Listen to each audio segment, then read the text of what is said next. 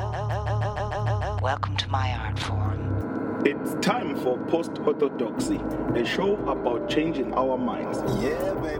with your hosts, Dark and Ainsley Sevier. maybe what they believe about reality isn't all of reality. What?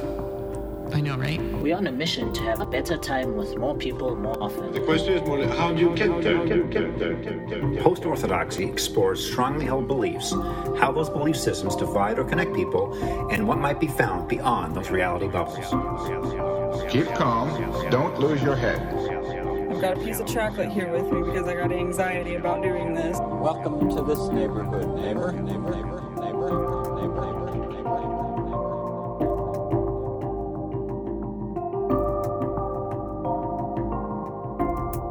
Yes, indeed. Welcome to this neighborhood. Uh, season three, episode three. Season 3, Episode 3, with special guest Tony Connors. Say, say hi to everybody. Would you like me to say your name in a particularly interesting way on this show? No. Okay. All right. So just Tony. Tony. Tony Connors, Very good. uh, artist at large. Yes, yes. Thank you guys for having me. It's been a long time we've teased the idea of you two getting together to talk about art and the government. Um, and we're, Mm. Art and the government. That's what I was told. Well, there was a that's spark. what I'm looking forward to. I had a thing about. Um, I've been fascinated by this story, this article of uh, Jackson Pollock and the CIA. But yeah, we can get into that at any moment. Yeah. First, welcome to First. the show. Thank you for coming in. Thanks for having me. Yeah. We have to do a little disclaimer. I don't think this is going to be too controversial of a show, but you never know. The thing the thing about post-orthodoxy is we like to talk about all the things you're not supposed to talk about, Right. which can be very very alarming for some people. Um, and that's okay if you're the sort of person that um, really just wants to feel safe and comfortable. Don't watch this show. Yeah, sometimes we say stuff. Yeah, and that's fine. Th- It's, there's all kinds of people on the planet, and some people like the thrill of jumping out of airplanes, not knowing if the parachute's going to pull, and some people don't. Right. Also, uh, sh- uh, we're going to put a little missive out to anybody out there who is a carpenter that can make our studio look like it does on TV, where our guest does not always look like a little person. Tony is in fact a normal sized I'm person. not a three quarter size human. Yeah. Tony is in fact normal size, but It's um, the it's all in the lens over there. that's right. Uh, yeah, welcome to the show. Um, I sometimes have broken conversations with you uh, at your place of employment where we sit across the bar and we Exactly. start to have conversations and it starts to get good and then something else has to happen. Exactly. Exactly. and we did have one conversation about uh, how uh, I've been in the realm of art for most of all of my adult life, and I think as well for you. Exactly. Um, and I don't think either one of us like to talk about art. Was the I don't thing. like to talk about it. I don't. It, it depends on what it, what exactly we're talking about. I like to hear about other, th- what other people are doing, if that makes any sense. Okay, that makes sense. I guess for me, I'm not a trained. This is where I'm. I guess I'm a street artist, uh, not a trained artist. I didn't go to school for any of this stuff, so I don't know. I That'll don't. help if I turn the microphone around to face you. Okay. I don't. yeah, that's oh, oh, way better. Yeah, but like self taught. self-taught and also so when we go to the the art museum and you look at stuff i don't know what i just know stuff that i like and stuff that i don't like Hmm. and i don't feel obligated to talk about um i i, I can't do art talk I don't know. It, it it's one of those things I can switch on and switch it off depending on who I'm talking to. But I understand I went to school for so long. Like you, you do you you work really really hard to you know use all the all the words and all the things. I know all the words and all the things. I don't often use them because. I think people try to fit words in, especially when they're talking about art. Like fit all the buzz buzzes in there, like and it gets to be like, like kind of exhausting. And it reminds me of school too. So, and I liked school. Don't get me wrong, but I'm not in it anymore. So right you so you went to school for for uh, uh for art yeah, what kind of school what does that mean Well, what is that what's the class or I went to. is there a degree I have four, I have four. oh boy tell, tell me about them But so I, I left. Uh, I went to I moved to New York City when I was- like as a teenager and went to FIT was the first school that I went to Fashion Institute. So I went. I went there. I got a, a degree in fashion illustration first, oh nice and then kind of like really like thought that I needed to do something that forced. that I wanted to do art. I didn't want to do that, and I really didn't like it. And, the, jo- and that job. That Well, why sort of- did you go into that first? because I you know, I thought I wanted to do art and have a job, and I thought I Oh. thought I had to. Have a, you had to. I went through the degrees and had to pick it out. You know what I mean? so Oh, Okay, then I okay. moved on into fine art. Um, I also at FIT went to New York Studio School also, and then transferred to SAIC, SAIC, the School of the Art Institute in Chicago, where I finished schooling, did my um, master's degree, everything there Okay. and uh, mostly painting, but like truthfully, like my, uh, I shouldn't say mostly painting. Sculpture was what I um, Mm. was most focused on on the front end, and but painting is what I kind of do now. Because I used to my my sculpture, truthfully, is me making sculpture for other people. I fabricated for other artists. Okay. Okay. Well, that gets your hands in a lot of different materials and learning a lot of different styles and a lot of different uh, techniques and so on and so forth. but also ta it, it ta- talk about talking like the idea of talking about art is the same thing there because then you're looking at somebody else's work and you may not like it, Or- and Uh, but you're work on it, working on it. and you work on it for a long period of time and you're like you you feel like you I always you ever like see somebody's work and always think you can improve on it. Even you get stuck on your own work, Right. But other people's work, you could probably solve for them, and that, that's how I felt. It would be like that every single day. That's what work was. Right. Right. I mean, having, I- to, having to bite your tongue. Yeah, because you don't have, a, and, and and you do not have a, an opinion. You're told that by everybody, and you don't, and you shouldn't. Right. Not when you're there. You're basically working. You're a tool for the artist. Yep. Like not not even suggestions Not for like not- material I don't mean change. that in the like N- literally, but it, colloquial that's term. what it is. Well, that's fun. So Oh, that yeah. got you in a lot of different studios and yeah, yeah. and no- and like that, that's the biggest thing I miss, miss about uh, New York tru- oh, and or Chicago is like being stuck on something in my own studio, hopping up and going, being hands in somebody else's, just to be around other work and still be engaged and still be you know, and also steal people's ideas. That's Yeah, a big right. part of it. While, Everybody's- while taking the pressure off of your own process for a little bit. Exactly. Uh, we have Chef Boyardee tuning in on Twitch, and Mark French says that the the very way that you speak is art. he said uh, it's always purposeful. I love Mark. Great dude. Come back and Yeah. visit. Yes, Yeah. please. So I I'm the opposite in terms of not. I just started doing stuff for sanity reasons. Uh, hands just started doing things, and then stuff started coming out. So I always feel like when we start talking about art with people who actually worked in the realm, I tend to work in somewhere else. I tend to work in the realm, but not in public. And sometimes stuff come out. But I never really worked in a studio with people who know all the terms. So I feel I think I have a little insecurity around talking art to people who are Mm. You who- feel like who maybe know you're the not an history artist. and know the movement and they can look at that painting and that's it. That came from that guy at that time and this is what was happening in the world. I don't know any of that stuff. It's I don't know. like, I, I will say that like the the, the understanding the history, understand um, viewing art and stuff like that really doesn't have anything to do with making. I really think that like, and most if, if you if you find yourself in your studio and you're making art for for any other reason than for your sanity, for yourself, then you're not making it for the right reasons. I've always believed that. I know, like, I, I and I'll, I, I'll be honest with you. I, I actually got really, really good at making paintings that I know I can sell. And, Right, and that right, takes right. and the, and the fun and the enjoyment and the uh, saving your sanity goes completely out the window the moment that happens. Have you ever heard that famous? Uh, there was this this art uh, forger.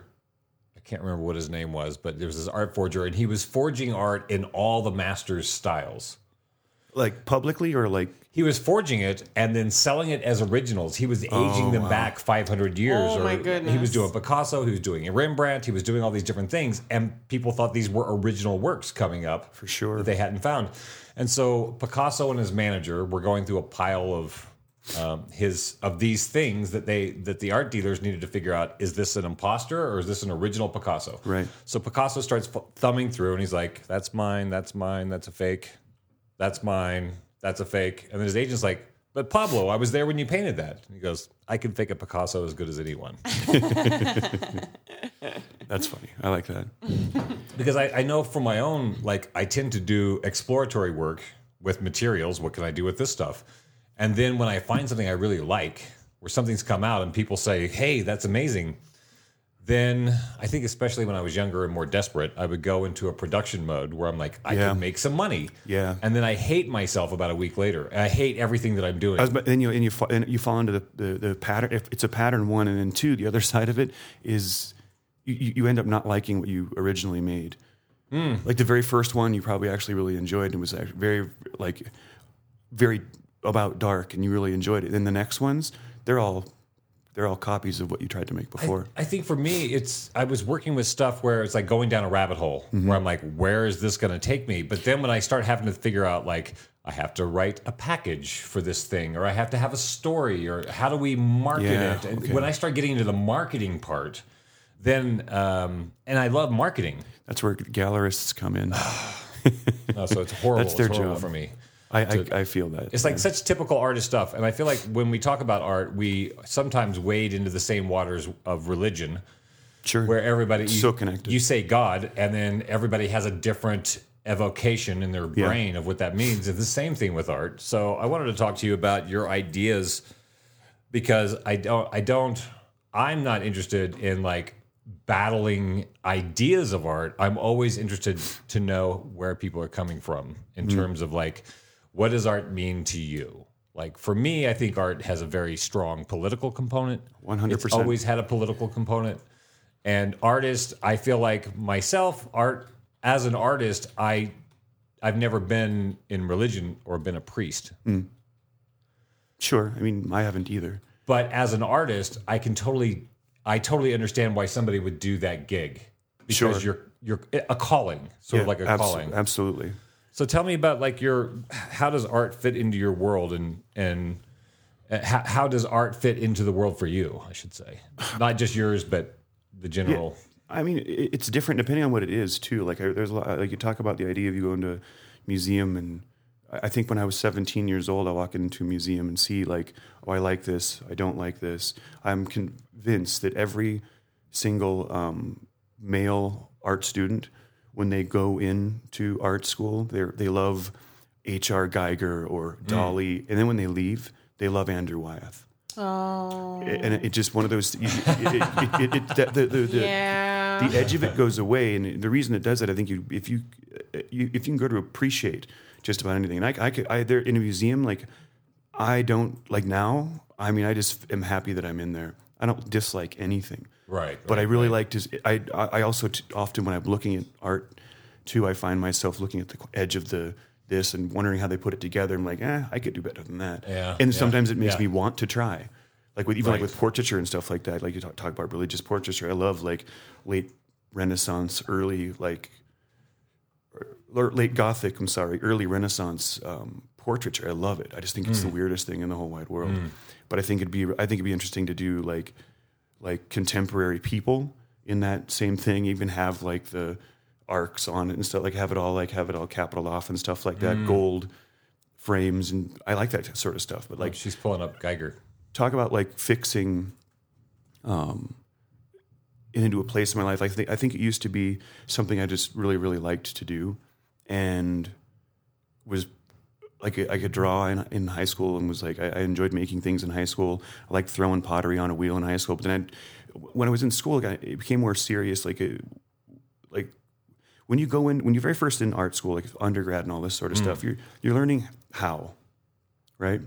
You're learning like how and what what, what you kind of like. But when you're leaving, you're you're more concerned with why, and that's a really really really hard question. Like, why are you doing that? Like, no other no other art in the world I don't, never has to be explained to anyone. You listen to like music, Music. you know what it is. You, you know what's happening. Like you, you understand it. No matter how experimental it is, you recognize what it is. But as far when it's visual art, it has to be explained. Like you think about how much they like ex- abstract expressionists was like just completely and totally hated by Okay, who would be an abstract expressionist? Pollock. Pollock. De Do you want- Kooning. Do you want to talk about Pollock? Let's talk about that because it's like, so, so it's funny. Like you, you realize the people involved in that were like so you got Willem de Kooning, uh, Jackson Pollock, um, Robert Motherwell, and Mark Rothko. Mm. Okay. I watched Red. I love that play. Oh, nice. Oh my God, I love that play. it threw Sorry. me off just now. I watched Red. I'm like, I, I, I, it sounds like a dog's name. I'm not positive what's going on here. just threw me off. Oh. Well, no, it's, there's also it's very, very amazing. There's a, a really great uh, Bruce Willis movie called Red, which stands Okay. for Retired and Extremely Dangerous. But what I'm talking about is the Mark Rothko play Yeah. called Red, where him and his, I think, somewhat fictional assistant. Hmm. The assistant is trying to help him do these paintings for the damn hotel, and Yeah. he's like inspired to do everything except those paintings. Yeah. And he has this amazing speech at, at one point in the play where he's just talking about like red like the blood on the shaver when you nick yourself, and red on like the blood on a fire truck, and red like pasta for spic, you know. And Yeah. he's just like talking about all these. I just like uh, my hands went numb from clapping so much after that play. fa- I've never seen it. I know. I know of, of, like, is it- of its existence, but um, I'm hu- a huge Mark Rothko fan. giant Mark Rothko fan. Houston has a really great museum. A lot of uh, really neat Okay, work. so tell me the So genre. Jackson Pollock and Mark Rothko, and who's the other We're person? in the genre. Uh, Robert Motherwell Cool. and Willem de Kooning. Did I say that already? Yeah, you did. But- and, and what's that genre? It's, uh, Abstract expressionism. Expressionism. Yeah. And what what era was that? Uh, 40s, 50s, kind of ended uh, like k- kind of ended. I don't want to say it ended because there's a handful of artists that kind of like continued on, of course. Right. But that was like the, that was like the heart of it. Like the plebe in me looks at like a Pollock painting, and Mm-hmm. I'm like, well, I could do that. And then now that I've done some art and come out the other side, I feel like that looks like an amazing meditation. Yeah, Like, at- for I sure. can see myself suspended over a canvas and just drooling all over it Mm-hmm. for several hours to see. That looks like it would be so much fun to do. Yeah. as an artist, as a process, as a meditation. I always have this like thing in my head too, where I look at a lot of his work and and, and the early stuff when it looked a lot like Picasso actually, and he moved on to like the like the the, dr- the splash or drip painting, paintings right. and stuff. But All I knew was the drip. I didn't. Yeah, of course he did other stuff beforehand. I didn't know that until I started going down the rabbit hole of the There's a- CIA. It's a movie you should watch with the. It's a really int- interesting story. His his um uh, his story is really interesting. I'm trying to think of the actor off the top of my head. Ed was it? Probably Adrian Brody. No, no, Ed, Ed, Ed. Ed. You're right. Harris. Harris. Ed Harris nailed it. Ed Harris Yeah. did Oh. Jackson Pollock. He played Yeah. Jackson Pollock. It's an int- interesting movie because it kind of it bring Lee Krasner, his wife, was actually a pretty ex- exceptional painter, but like the argument for her often is her- she never really had a breakthrough until he died, and then she had a or till he died. Uh, Jackson died, and so she, out of anger, cut up all his paintings, all the paintings that she owned, and then collaged them all back together wi- wi- uh, with her paintings. Wow. They're they're, un, they're really gorgeous, and of course she had a huge breakthrough because of that. But the sad part about that is I would, it's always sort of attached to him. Yeah. You know what I mean? Right, But she right. was ex- like, But she- they were married. She They was, were attached. She Right. was artistic comp, doing artistic composting. Yeah, Isn't that what you call it? uh, cultural composting. Yeah. That's what I call pulling all my metal rusty bits out of the junkyard mean- and doing stuff. That applies on any level, honestly. Cultural Like, composting. yeah, any- it could any- be metal. It could be news. It could be. I any like art, the idea. Of, Any art that we make, we're we're taking something and regurgitating it and forming it into a new form, whether it's writing a song or Yeah, anything. writing an article or painting a painting. Like you're taking your pain or your happiness or your memories or your angst or whatever and turning it into that thing. And she just literally did it with her husband's art. yeah. I, I spent a lot of time in the jungle of Hawaii uh, running an organic landscape nursery. And Mm. in Hawaii, unlike Montana, where everything just desiccates, um, the cycle of life is much quicker. Stuff rots down really Sure. quicker. And I got really hip to the idea of compost. And then I started looking at our own culture of like all the bullshit in our culture. Yeah. I'm like, well, wait, if you just pile up enough bullshit, it, And it reform. eventually it, it becomes fertilizer, right? And I think that's so much of the fertilizer that I work with as I like that. Uh, an I like artist is that it's the bullshit of our culture, like heating up and squishing down, and Yeah. then you start. It transforms. It has the ability to transform into some fertilizer for new growth. Yeah, Yeah. And I think, and and you, you even like you, you saying that, like sort of like draws. You asked me a question earlier about what it meant, and that kind of like I I think it's always a good thing. I, you could follow and pay attention to art and not watch the news, Mm. and and still almost have a good finger on the pulse of what's going on. Sure. Depending on, and uh, like if you're paying attention to Ai Weiwei in uh, China, you know what's going on Uh-huh. in China. Right, right. Hmm. So, like, I never thought of m- the stuff that I did as political. Uh, but when I moved into, and, and when I talk about art, I guess I'm a multimedia artist. So I've done some music stuff, I've done some poetry stuff, writing stuff, photography, sculptural, all kinds of different things. To me, art is sort of like, again, it's like a calling. And then it, there's different expressions of it. And so I'm a political person. And so that comes through in some of my work, but I don't know if it comes through in other of my work. That's why I'm curious about this idea is art. There's a I don't know if it was poetry is the enemy of the state or somebody said art is the enemy of the state, but either way, I think at some point art has been the enemy of the state. Yeah, absolutely. Um, when and and I tend to side with art in that battle. Yeah. I think you can sometimes, but you can't all the time. Yeah. Depending on the like, it's funny. Well, it, t- talking about the uh, the CIA thing, you know, it's funny. Like, like the CIA literally made Mark Rothko and uh, um, Willem de Kooning rich. Okay, can we set this up? Yes, absolutely. Because I didn't- I didn't know that. I want to talk about this story. So, like, I was, I, I, I'm really irritated by the CIA all the time for some reason, and so I'm always finding out new Some stuff. reason. About, I'm always finding I things don't out. know. So I was raised in a super far right wing cult, and one of the big stars of that cult was Bobby Fischer, Not who- the chess player. the chess player. no joke. Yeah, he was. He was a star of your right wing cult. he was the star of our right wing cult. So like Worldwide our Church right of wing God. our cult was very Anglo, like yay European. Everybody else is going to hell. Um, and so uh, they got Bobby Fischer into the cult. And during the Nixon years uh, and part of the Cold War era, there was this cultural war as well as the Cold War between Yeah. the Soviet Union and the U.S This is exactly what the we wanted to prove our superiority over them, and, and we couldn't beat them in chess. So they got this weird cult member from my cult to go kick their ass in chess, and like literally, like Kissinger called him up and was like, "You got to go do this for the country." Yeah. right. So it was showing that we were better on all these different fronts. Yeah. So tell me how that played out with So that was- that was the- Rothko and that was the reasoning. Like so, for instance, we were uh, referred to by uh, Russia as a uh, the, the U.S. was referred to as a cultural wasteland, Right. And there was no zero creativity happening here and stuff like that. So they took. It's funny because they um, got under their yeah got in their craw a little bit. yeah it did, and that was it. That's re- literally what it was. Like there was one point. I don't know if you've ever seen it before. There was a. Uh, I, I can always pick off. I, I know. I like you mentioned before. I, I know painting. I know if, if somebody was trying to do. I know exactly what it was. But there, you ever see something and it, you- it's unbelievable, so you just like kind of let it go.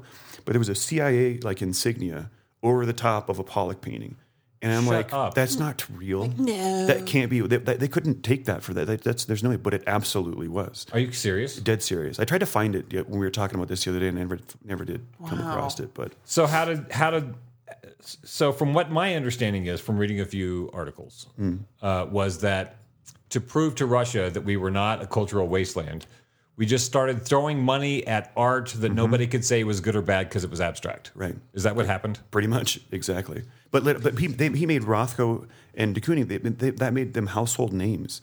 They, would- nobody nobody would have ever known who they were at all. So they're just in their studio and the CIA finds them.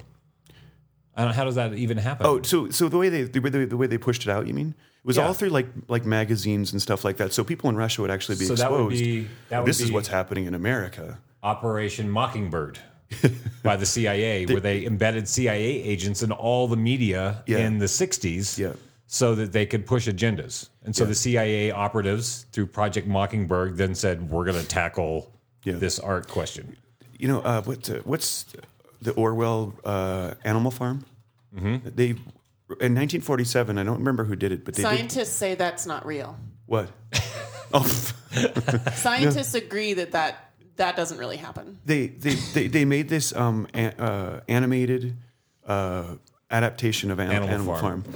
for and they and they in, and they injected all this like American like current jazz and opera and stuff like that as another later on too. But it happened in 47. and It was a Like a grown up Fantasia. Yeah, pretty much. And- but, it was, but just to like again, like use all like uh, like to show off that how culturally advanced we were and stuff like that. But it was going back and forth, and also to convince people against like communism because Right. and that was all it was. That's really all it was. But again, made those four people incredibly rich. The CIA made that movie. Yeah, it was driven by the CIA. Animal Farm? Not Animal Farm. th- This, ad- this animated ad- adaptation. That anim- animated adaptation of Animal, Animal Farm, Farm. by the CIA. That's From 1954. I have to go 54. I down. thought it was 47. Super Cold War time. It says You're 1954 definitely British right. animation. Color by Technicolor. Oh, so sweet. I've never. I've, I've only watched. I wanna portions watch of that. it. I so wanna It's- watch that now. Yeah, it's available. You should. I don't think it's on Netflix, but It's on YouTube. that's all we need. I can watch this on YouTube for free. I'll put it on while we're talking. You guys can concentrate, right? Is this Yeah. going to get us into copyright problems? I don't know. Oh, we'll find out. I don't know if they pull up visual copyright. I don't think so. As long as if there- there's music and sound on it, and you're not playing. It's that. a I'm part- not playing the audio. According to okay. the CIA, it's a part of our cultural heritage, Right. And why we're better than the Ruskies. So wait, so let's let's dial it back. Why did the CIA fund an animated version of so. it- George Orwell's Animal Farm? so so like throughout like the, the music is what George it was. British, right? yeah, All right, carry on. but um, but friend of America, friend So- of America. the CIA is a friend of the globe. Yes. They're everybody's But it, friend. like the, in the, the music and all this like jazz, like like con, at that point contemporary um, jazz and like other like musical, that was what it was for. There was Exploratory.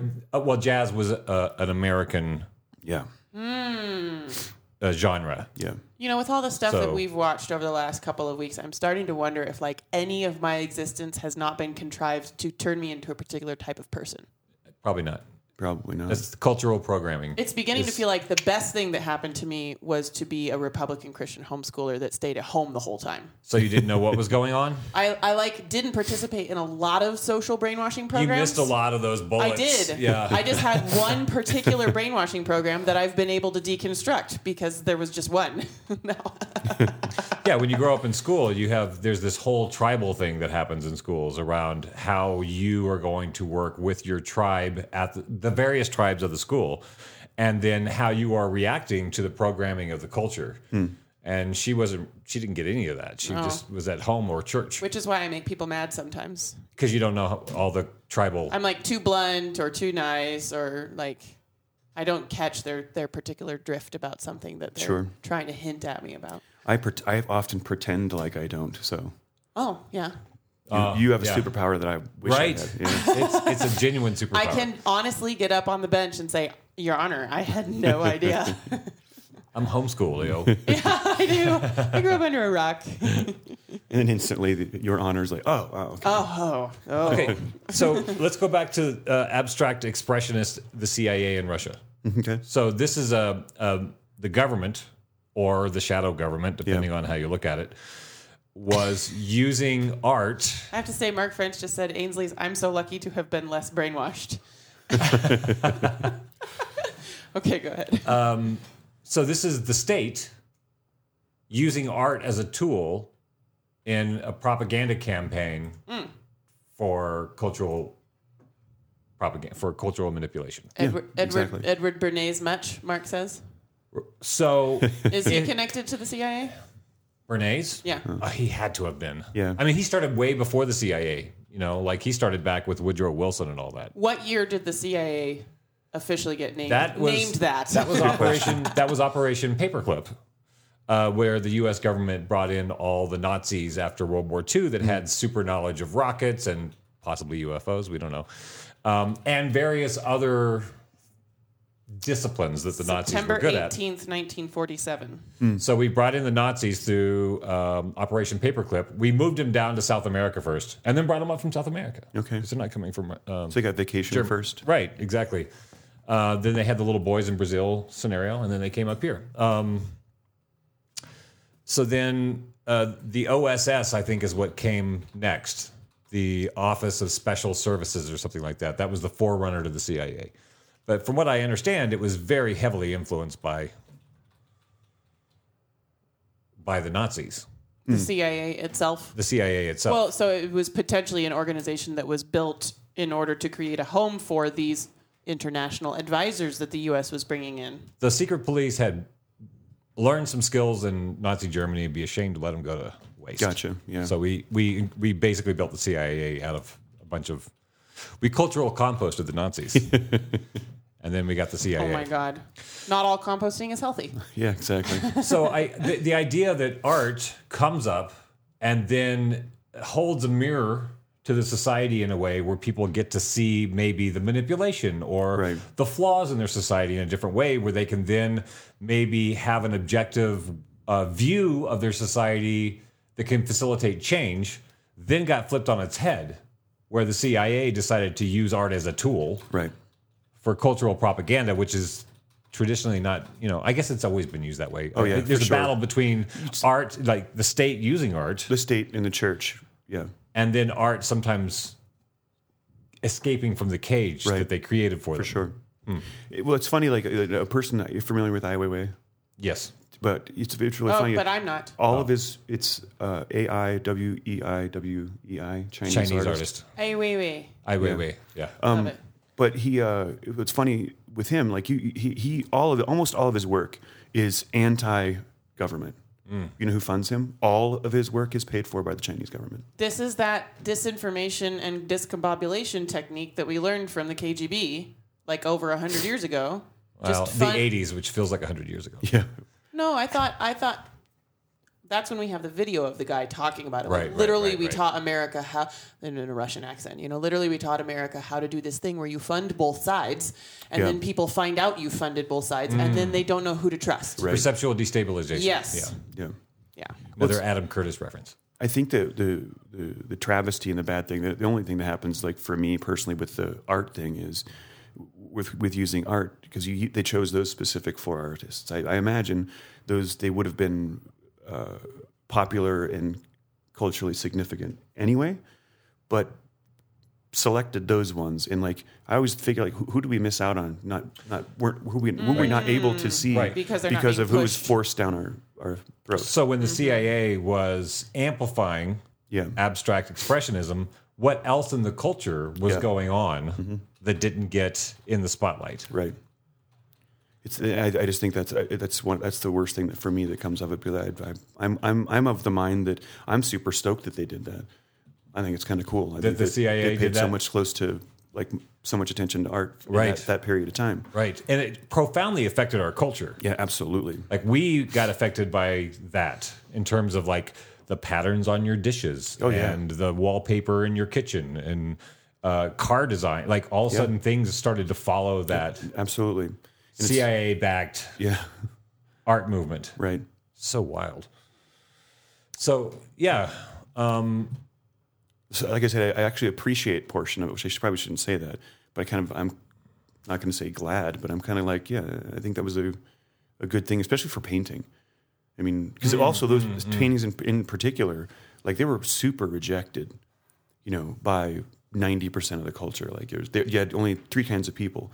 One person walk in, see, and he understood what he was looking at.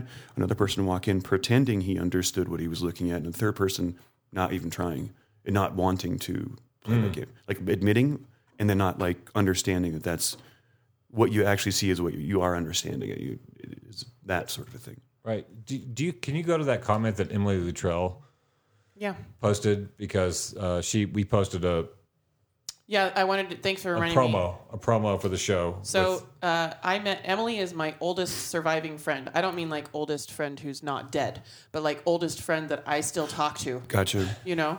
So I met her longest when I was running. like yeah. three or four or Hmm. five. Right. We exchanged a little journal just for a little bit of background while I pu- try and pull this up. But we exchanged a little journal for a while where I would write in it and then mail it to her. Okay. And then she would write in it for a while and mail it to me. And I think Emily still has it. Oh, that's awesome. Yeah, it hasn't, it hasn't been sent back to me in like 25 years.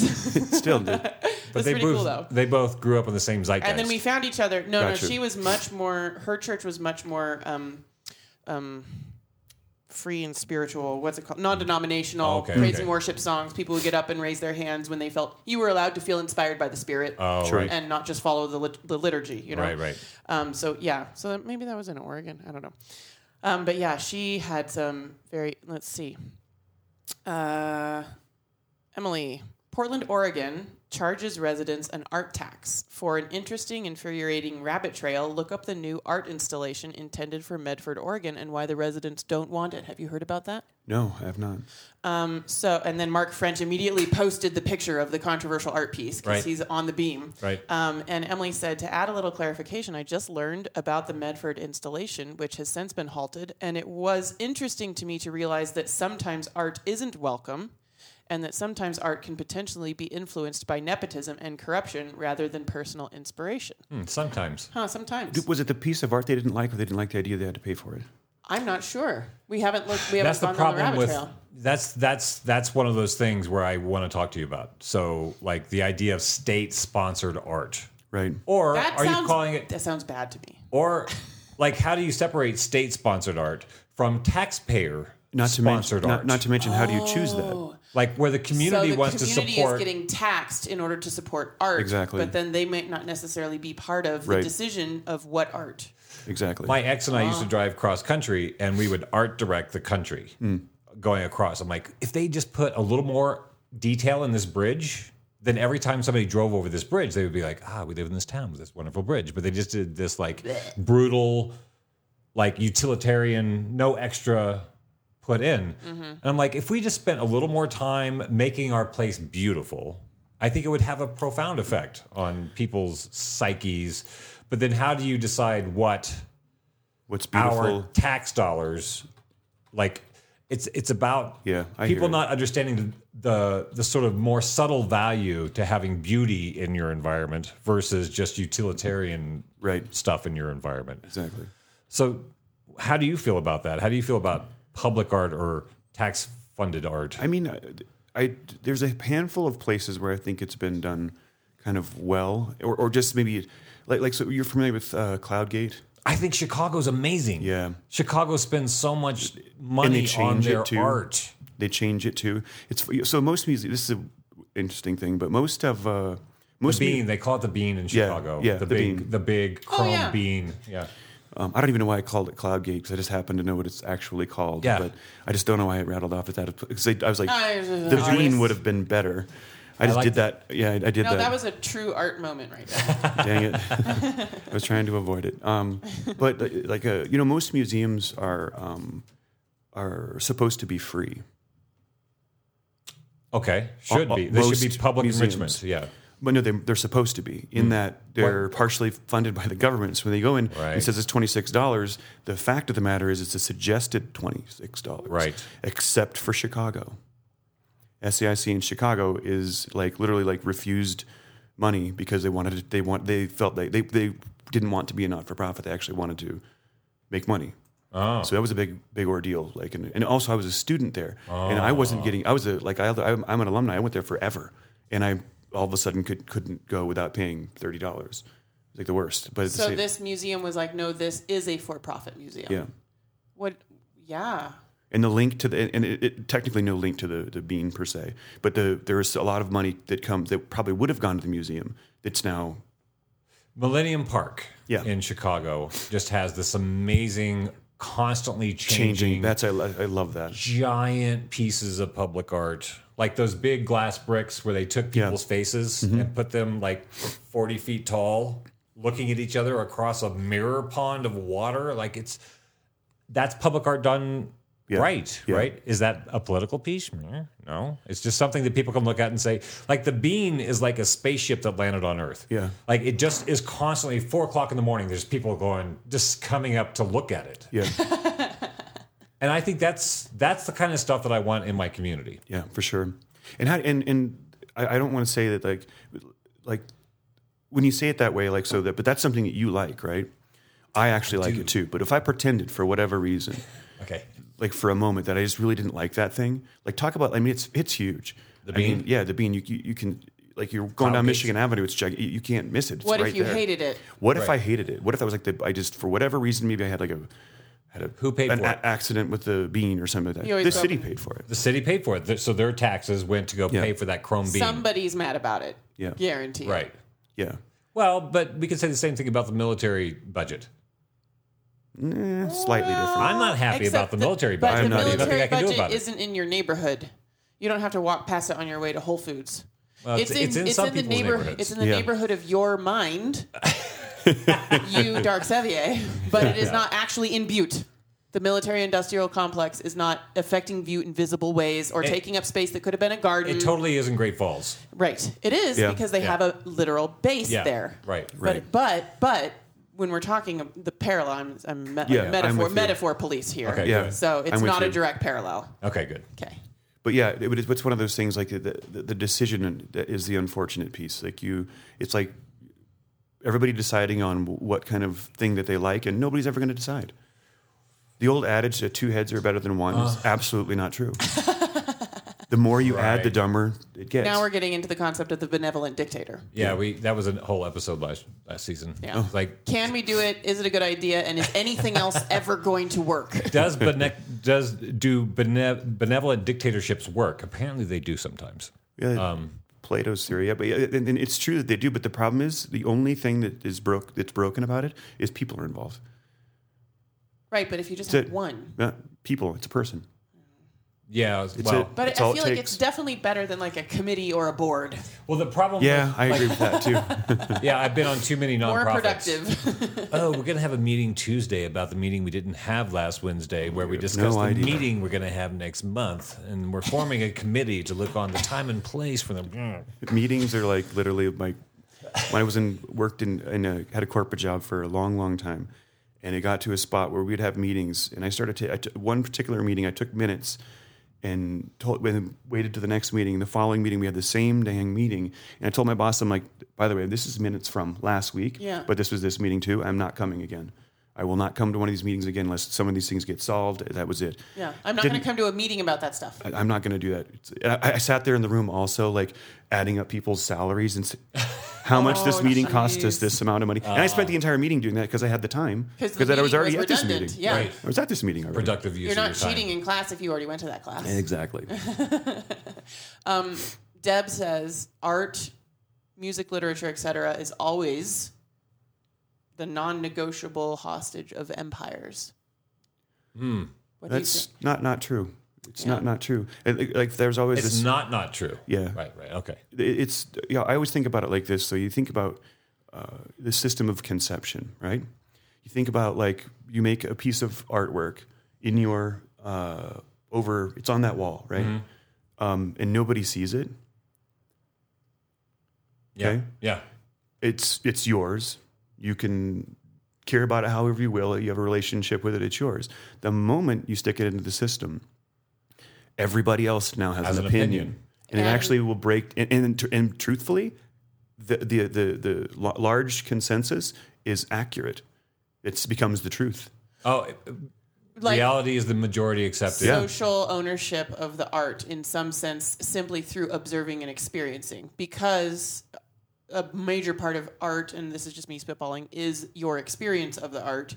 Once I have had an experience of your art, I have a small piece of ownership over the Yeah. interpretation of that art. Exactly. Alistair Crowley said that a poem that. has not been read, and a, a poem Has not been written until it's been read. no, it hasn't been until it's been read. It isn't alive, right? So Right. you write it until it's gone out into the audience. Yeah. It's like it's a stillbirth Right. if it doesn't That- go I- I- out that's to exactly- see other eyeballs exactly to see what other accurate. Mm-hmm. eyeballs see about it. Yep. Can't just exist for yourself. Yeah. I had a dream last night. Can I tell you about my dream? Yes, absolutely. And since you're an artist guy, you can interpret it for me. So like I had this. I'll actually pretend like I can. Yeah, yeah. That's why we have you on the show. Um, so like I had this dream last night, and it was about um, there were pieces in the culture that, and I guess I would just call them artists in the dream. I think this dream was inspired by the show. That's why this, this this particular episode with you. That's why I wanted to bring it up. So like there were artists that are sort of catalyzing agents for culture that were around, and there had been this sort of like metaphorical oil pour, poured over the water, so that there was no oxygen to the artists Okay. and so the pieces started dying out.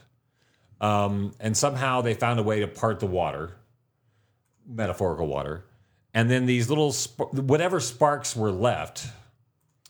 They were not always artists. They might have been a barista or something else, but all these people had these sparks of inspiration that um, they it required them to spark, and that spark then sparked another person over here Okay. and sparked another person over here. And that to me, it was sort of like this dream of like an artistic revolution, and that people who have some inspiration being able to gather together so that those sparks can feed each other and feed a creative revolution. Yeah, absolutely. Okay. And and like after being in the pandemic for as long as we've been, where everything is social distancing and don't talk to your family and let your old people die in the hospital alone or whatever, like when people people want to get together again. And I'm really interested to see what's going to happen after this prolonged separation. People getting together at the pub, people getting together for music, right. people getting together just to play games or something to to to be in the presence of other people. I think it's really important important for culture to spark. It it it almost happens naturally when people come Right. together. Right. I think I think to answer so what your dream means, Dark. Yes, tell me. No, I, no, I think you we kind of answered it yourself. Like the idea, like so. Think of all like the everybody being trapped in their homes, Mm. right? Think about artists being trapped in their homes. Like they're, I've They're seen the a- hardest hit in this whole thing. They're not though. Oh, tell me about it. You're, what do you, what like uh, especially somebody who works on their art all the time? They're trapped in guess their I'm- house and they're not getting anywhere. So Right, all right. of their inner energy has been.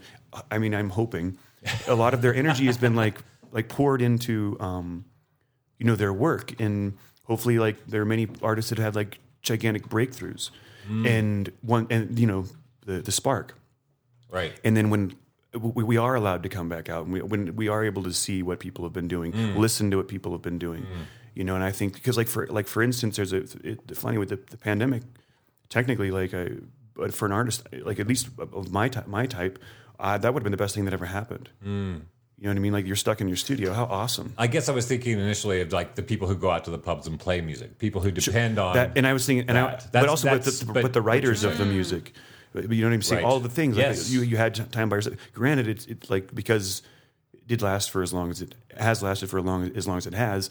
I mean, there'd be diminishing returns going on there. There'd bef- definitely be a bell curve to that. Right. But at the same time, I think that th- the idea of like people coming out and you're be exposing us to the things they've been working on.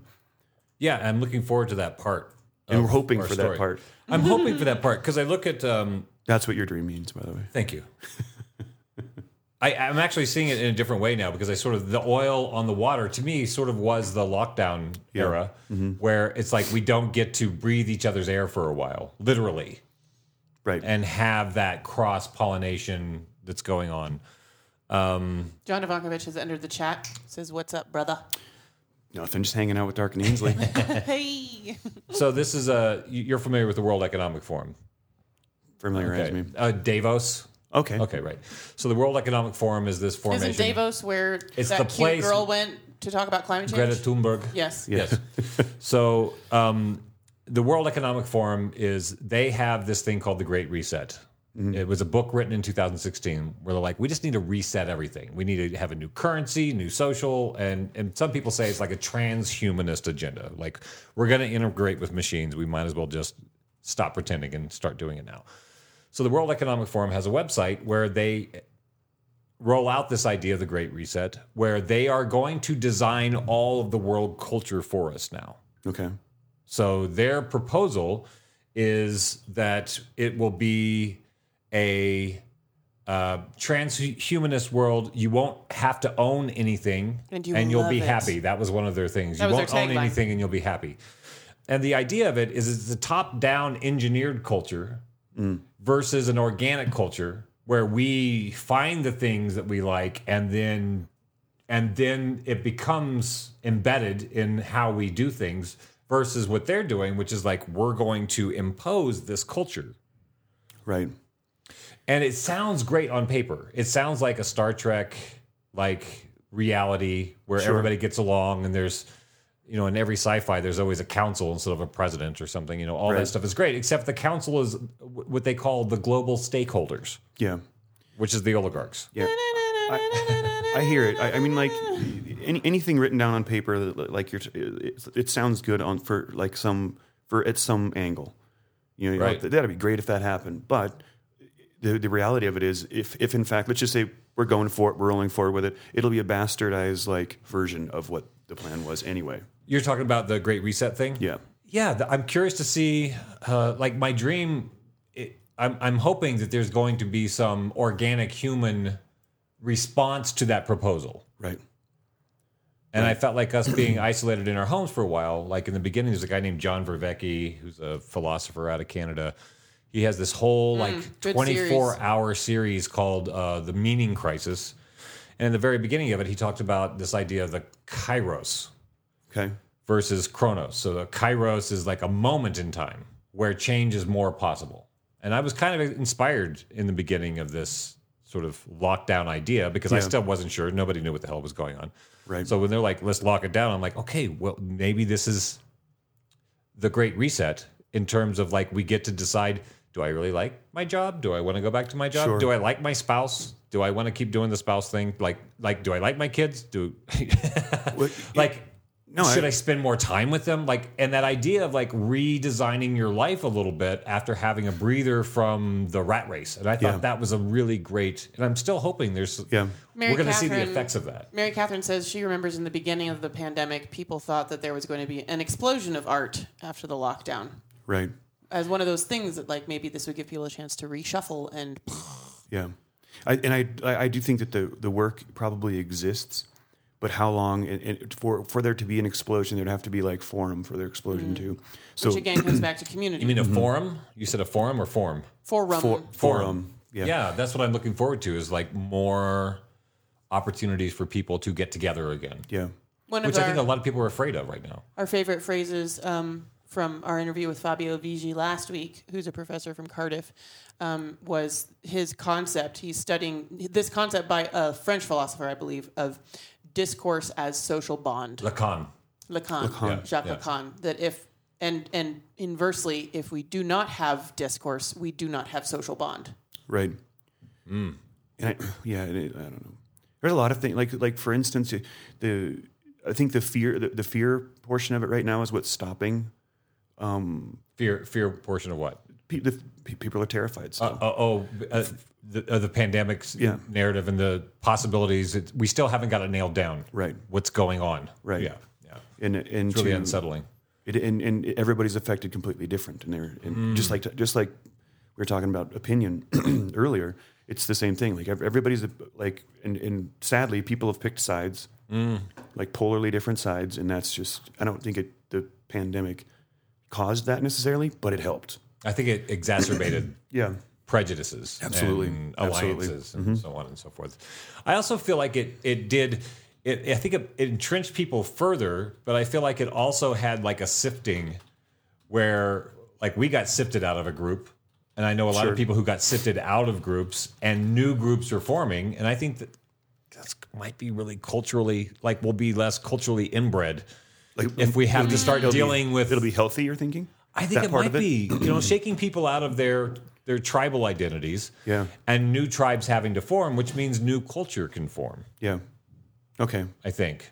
No, that that sounds really really healthy. I just I, th- I think there's also an adverse effect to that too. Yeah, I'm sure. You know, Do tell. Yeah, tell me about just it. no just think about it like just like so for instance like um i don't get along with people that i used to be really really close with and i don't mind that i know why i, I always maybe i didn't always like them Right, and now i right. don't have to works great All right, so tell me more. but just just the idea of like a, like a like a sifting Mm. you know but again tribes will will form but i think a- as it stands right now it's not for necessarily positive reason What what isn't? like the it- the Breaking- reason the breaking reason it's up happening communities. the reason it's happening is not like a, a positive like the like the the, the the the driving force is not positive Right, and that's not always necessarily the case. I mean, Well, I like have to war clarify, can do that, 'cause right? I don't want to assume that I Yeah. know what you mean by the or it. So the, i thought we were sharing our the brain here the driving force for why it is happening. I just don't want to assume that No. I know what you mean. i think you do but uh, just to just to I- I, I think I, know, I think you got it i think you know but it's a good that's a good question i do that often but um so for instance like the the covid disease has like all of a sudden become political All this, it, yes, and it, and, it, and it's Yes. like, and when I say all of a sudden, I mean maybe not for maybe you day one, but not for everybody else. thirteen day thirteen. But for everybody else, it's now becoming that. Now it's like it really is, and, and people are making decisions based on that. I, I don't. I, they're not making necessarily the best decisions for themselves based solely on the fact that they they're not using the information about what they're, They're dealing aligning with. a political party rather than the data. Exactly. Right, right. Exactly. Okay. Um, and it's one, and I think that prob that's a problem. Like that's you talk about like there's already is has an existing separation between people, and this has just done a very good job of like Yet getting a another little one. bit further apart. Mm. So yeah, there are new tribes forming, but we all know where they're aligned. Well, I think th- th- let's let's take another perspective on that. So there's the idea of No. like the sperm, No. and then the egg, right? And the egg is just this one thing, and then the sperm hits it, then it's like divides into two, and then four, and then eight, and then sixteen, and then it's like, oh my god, it's all breaking up. But then it becomes a whole other thing. A new being. And I'm hoping I'm just going to keep that metaphor because I think people who were in these groups suddenly like it used to be the left and the right, and now if you read that, um, post that article. It's this article by this these philosophers out of Canada, um, Hidden Tribes and Culture War oh. 2.0. and they have this spreadsheet. Pull up that spreadsheet. They have this spreadsheet of all the tribes, right? and it's not left and right. It's like this insane array of shades of gray. Yeah. It's not like it's not just the left and the right. it's Oh, like the left and the radical feminists and the right and the incels and the alt right and the and, and the- and then it gets more and Yeah. more ridiculous, and everybody has their own uh, tautology, yeah, and their own inspired leaders, and virulently, uh, like violently opposed to each other, and I, that to me is the is the egg dividing and dividing and dividing and dividing, and eventually we're going to be so divided that we all hate each other individually. Yeah. And then something has to make in ourselves, yeah. that, because then we'll have to we'll have to get over our who we who we think we are. Like America has to get over who America thinks they are. I totally agree. Yeah. Like France has to get over who France thinks they are. And I think Absolutely. w- this is a, truly a global story. Like we've always had these wars, like World War II or something, where like a bunch of countries involved, and Right. South America's like, yeah, whatever. but like this is like the whole world involved in a story. Correct. Yeah, absolutely. And I think that's that could be interesting because our identity may not be limited by um, ink on paper, right? But by something bigger than that. Right, absolutely. And I, I I think that's a ni- that's a great way to look at it too. But I just like I'm kind of curious to see, to I, I I'm interested. Look, these are the tribes. So, for instance, I'm we in that have, we have Black Lives Matter. Um, just the telos or the uh, rough- Talos is like the, theme. The theme, yeah. um, for Black Lives Matter is justice for racialized people. Their master status, this is all explained in the article, is of African American existential threats to Black Lives Matter, systemic racism. Um, around the campfire, as in the ways that they gather and disseminate, would be protests, campuses, and Twitter. Uh, chieftains of the Black Lives Matter movement, Alicia Garsha, DeRay McKenson, Ta-Nehisi, I'm bastardizing these, Ta-Nehisi Coates, Ta-Nehisi Coates. Ta-Nehisi Coates, thank you very much. And their forebears would be Audre Lorde, Franz Fanon, Malcolm X. So that's Black Lives Matter. But so just scroll scroll up and show all the groups. then we have like QAnoners, alt right, alt right, modern neo Nazis, neo reactionaries, men's rights advocates, incels, etc. Tea Party, So they Trumpists, kind of they kind of go info from warriors, mostly Hmm. left to mostly right at the bottom. They work their way. right? Um, so like uh, gender critical feminists, Talos is to end patriarchy, right? So when you say the right, and then you look at this list, or you The right. say the left, and you look at this list, right? Most of them disagree with. Each they other. think they're the left, or Yeah, they think they're the absolutely. right. Absolutely. That's it. I mean, that's Yeah. also you can get back to the- this to to narrow it a little bit. Like in a, if you have your political party, for the we only have two plus choices, and I agree with this over here and this over here, and nobody acts like that. Uh, Do you know what I'm saying? People like that. I have chosen this side, and I now believe in everything that this side believes in. Or that's the story, and that's what's happening. I think, like just like I mean, just depending on how, how you get your news and stuff like that, um, you you'll you prescribe now to whatever's going on over here. You can't because of your agree. news source. Yeah. So you think that is and when I say happening. and when I oh, it is happening for Yeah, sure. yeah. And also it, it all- and, and it uh, travels like through humans obviously too, but o- often the two people the two the new one of the new pods that's or the new i- is like they're all going they all, they all have the same um, news source so they can go just Right. agree with it.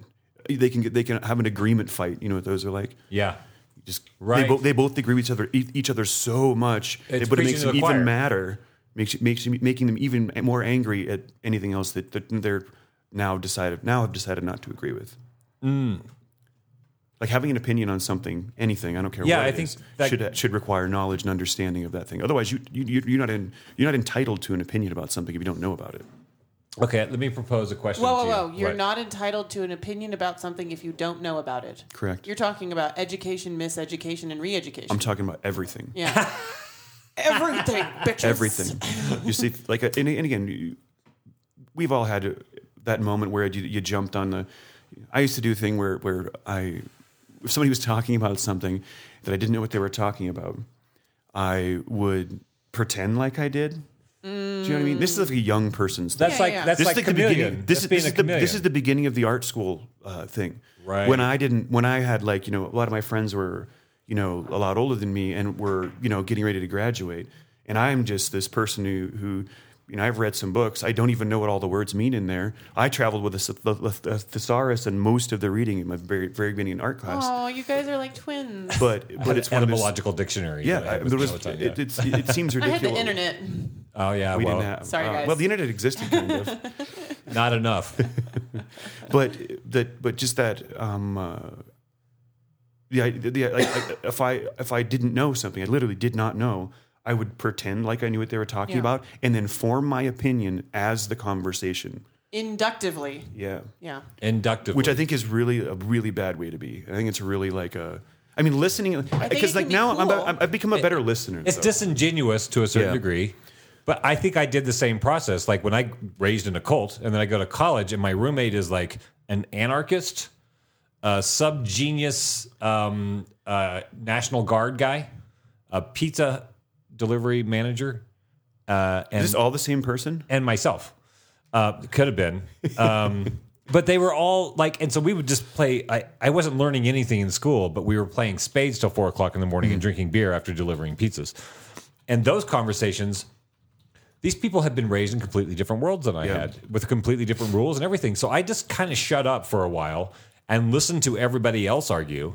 It is a way to learn. Yeah. And I've definitely survived. But then I started fake it, uh, go along to get along, faking. Yeah. What do you call fake it till you make it? I Yeah. did a lot Sure. of fake it till you make it, and then people call your ass out on shit, Right. and then you're like, well, I guess I we'll think do that that like the, again. the very first time you get caught, you kind of have to make a Oh. decision. you kind of have to make a decision like, uh, Am I gonna like, double am I- down? double down, or like, That I, on this shit that I still don't know. and, and I think it's, um, I'm a little bit different now in that I, I'm- I'm a better listener. Mm. And also, if somebody tells or says something to me that I don't know anything about, I don't want that to be like the next time I talk to them, I will have learned about it because it was interesting. It was interesting to, enough to them. Like not everybody, Right. like if, not every, not everything. Like if, if somebody tells, asks me about a, a specific car, I don't care. Salient moments. Yeah. Yes. Yeah. If, it, if it's something about like a, a, a like Tesla, I know little to nothing about. I know more about the, Nikola the Tesla? individual than I Or the do car. The car. Oh, you know more about the individual than the car. Yeah. Okay. Yeah. Good. That's and I a- even know that's a more good about sign. the. I, I'm not going to say what I was going to say. It was funny, but not right. No. You know, you can say anything on Facebook, Oh. Yeah. honestly. Nowadays, you can all of the hot button topics are on the table because all the mainstream news sources are talking about them. yeah. But it's okay. You can have your I would. It, you know, Yeah. we'll move on. We'll move on. So like in the world where we have these moments that got broken down, let's say by the by the pandemic Okay. story from the last couple of years. Things broke down. Churches. We were talking about this before the pandemic broke down. Like, where is our third space? If you don't want to drink and it's- you don't have a church. and you don't have a church, where do you meet your folks and have this spark of community interaction? Like, Elks Club. like, and we're like, how do we how do we find a new way for people to come together that is intergenerational, like old folks and kids, and all, they can all be in the same space. Church would be that place Sure. but there's fewer and fewer people going to church. And so like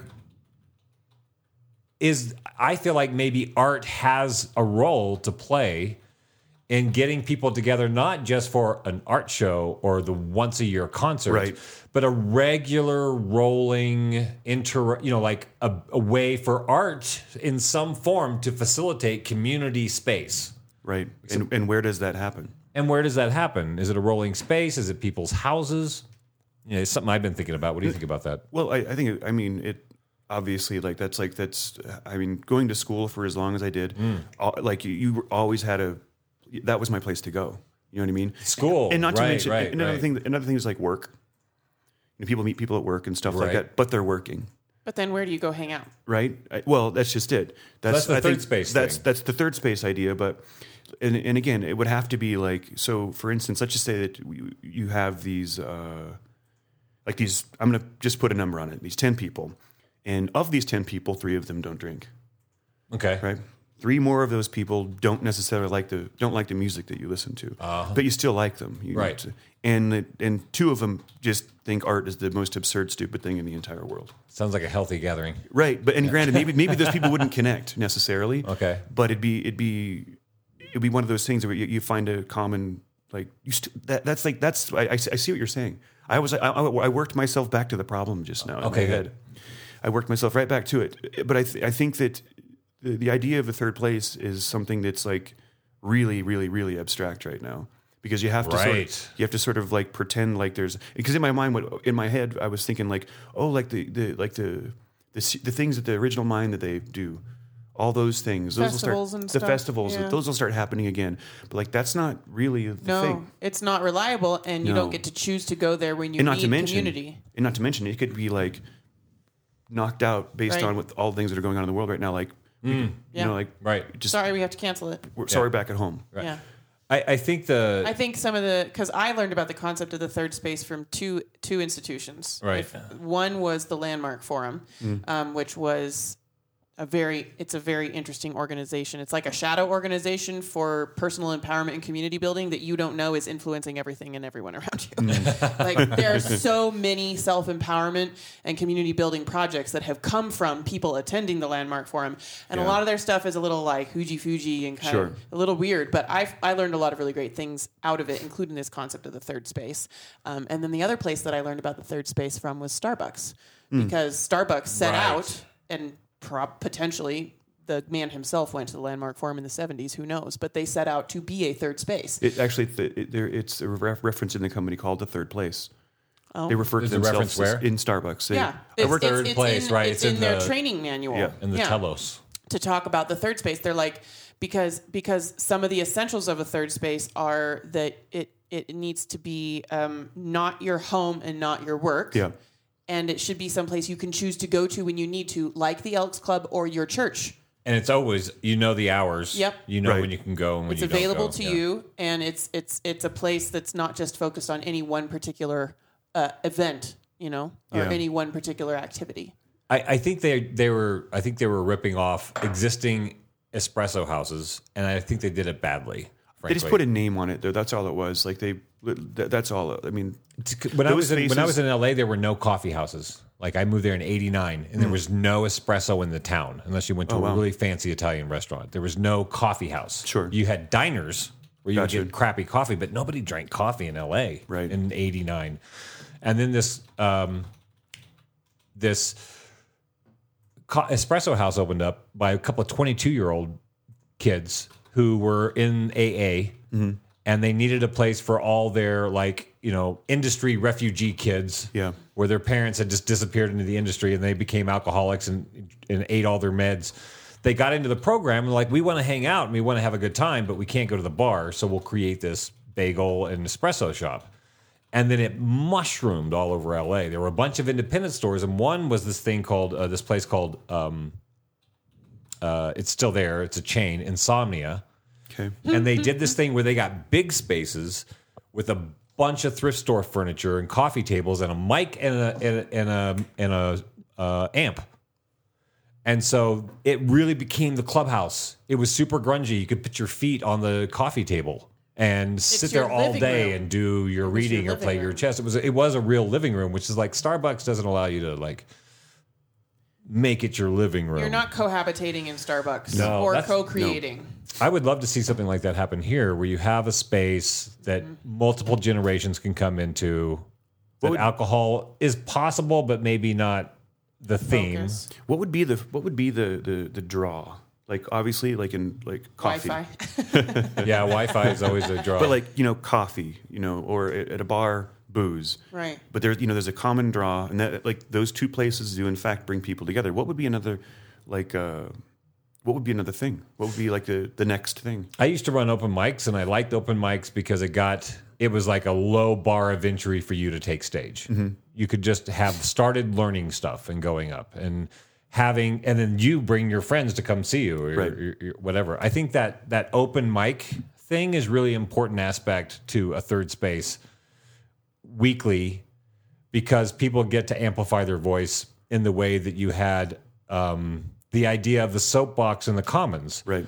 with the town criers or or some lunatic who had a political treatise he wanted to read off for three hours up there like that ability for us like censorship and like free speech zones i remember do you remember when that was a thing When they they actually rolled out the Not idea really. of a free speech zone this is during this is during um, bush jr so they didn't want people protesting. So they set up certain areas where you could protest that was nowhere near where the action was taking I love this place. idea. And they called it a free terrible. speech zone. I'm like, I, I- thought that was the premise of the The country. the country that we were living in.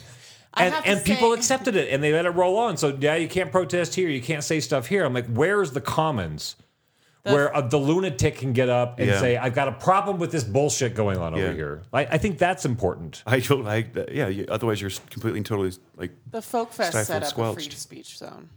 A free speech zone. The, folk, the Montana Folk Fest set up a Which I think it was just nice like a in, little in tent. terms of a, a microphone for people to come and say stuff. Yeah. But I think, and it's about But how you it's do like it. when you when you think why why are we doing this? You, I mean, you have to look at the the action reaction and the inverse and the like. If I take this and turn it into a photo negative, why are we doing this? Why are we making it Yeah. a free speech zone? It's because we don't want those people saying those things in the middle of that event. right. Or the only reason, exactly. you, At the the only gates, reason yeah. you make a place to put people to say stuff is so that people can avoid it if they want to. Yeah. It's. A, I love this idea. It's absolutely. Horrible. I want a place where horrifying. I want a place where people cannot avoid what's being said, Sorry. like a commons. That's where that's what people used to do. You used to be able to like dress in your crazy preacher clothes and go Yeah. yell on the street corner, but you can't Yeah. you can't do that anymore. so I think that that element would be important to a third space. Yeah. I would say. Maybe we need two rooms and have a free speech zone, See and then have the internet research zone or whatever. We have a new One- friend tuning in on Facebook. Yeah. Um, a new viewer to the show. I don't know if it's somebody you know, Heather Jasso. She lives in Fort Lauderdale, Florida. Hey, welcome to the Um, show. And she is talking about a space called the Banyan House. Um, the Banyan House is a third space that someone has created in Florida, and it's a tranquil escape from everyday life. So Heather says that this space is focused on holistic healing, community art, gathering, meditation, music, and free space. Yeah, free Um, space. They do pop ups and they have a studio and they do workshops. Um, a tranquil escape from everyday life. The Banyan House is an eclectic and individualized path to nourish your mind, body, and spirit via our collection of branches the boutique, the sanctuary, and the community. I think that's very interesting Mm. because when you guys were talking about how do we make a new third space, it's like, well, how do we make a space that the extroverts love and the introverts love? Yeah. Because you can't just make it about Wi Fi because then somebody's going to be sitting on the couch reading a book on their Kindle and getting mad that other people are doing an open mic. Exactly. You got to Exactly. have delineated zones for sure. Yeah, we were going to do that here in this building. We were going to put a greenhouse on the front porch and have like our open mic space and our smoke lounge and our greenhouse space for reading with plants and kind of do We're gonna like make an espresso. We had a she Like a brilliant plan for an 24/7 espresso. 24 7 club membership where people could have a key fob and they could just come in and make themselves a cup of coffee and sit with the Wi Fi and be in a safe space with a security camera. And like you have to pay for a membership, just a little something so that we have you on record and we know you were there. And that, you know, and then uh, during the daytime, it would be a more poppin' place specifically designed to fill some of the gaps that we have in Butte, like Mm. the food desert on Monday Yeah. and the late night food thing. Like, There's no late night food in Zero. uptown. Yeah. And Zero. and it's also that there's a real dearth means not much, right?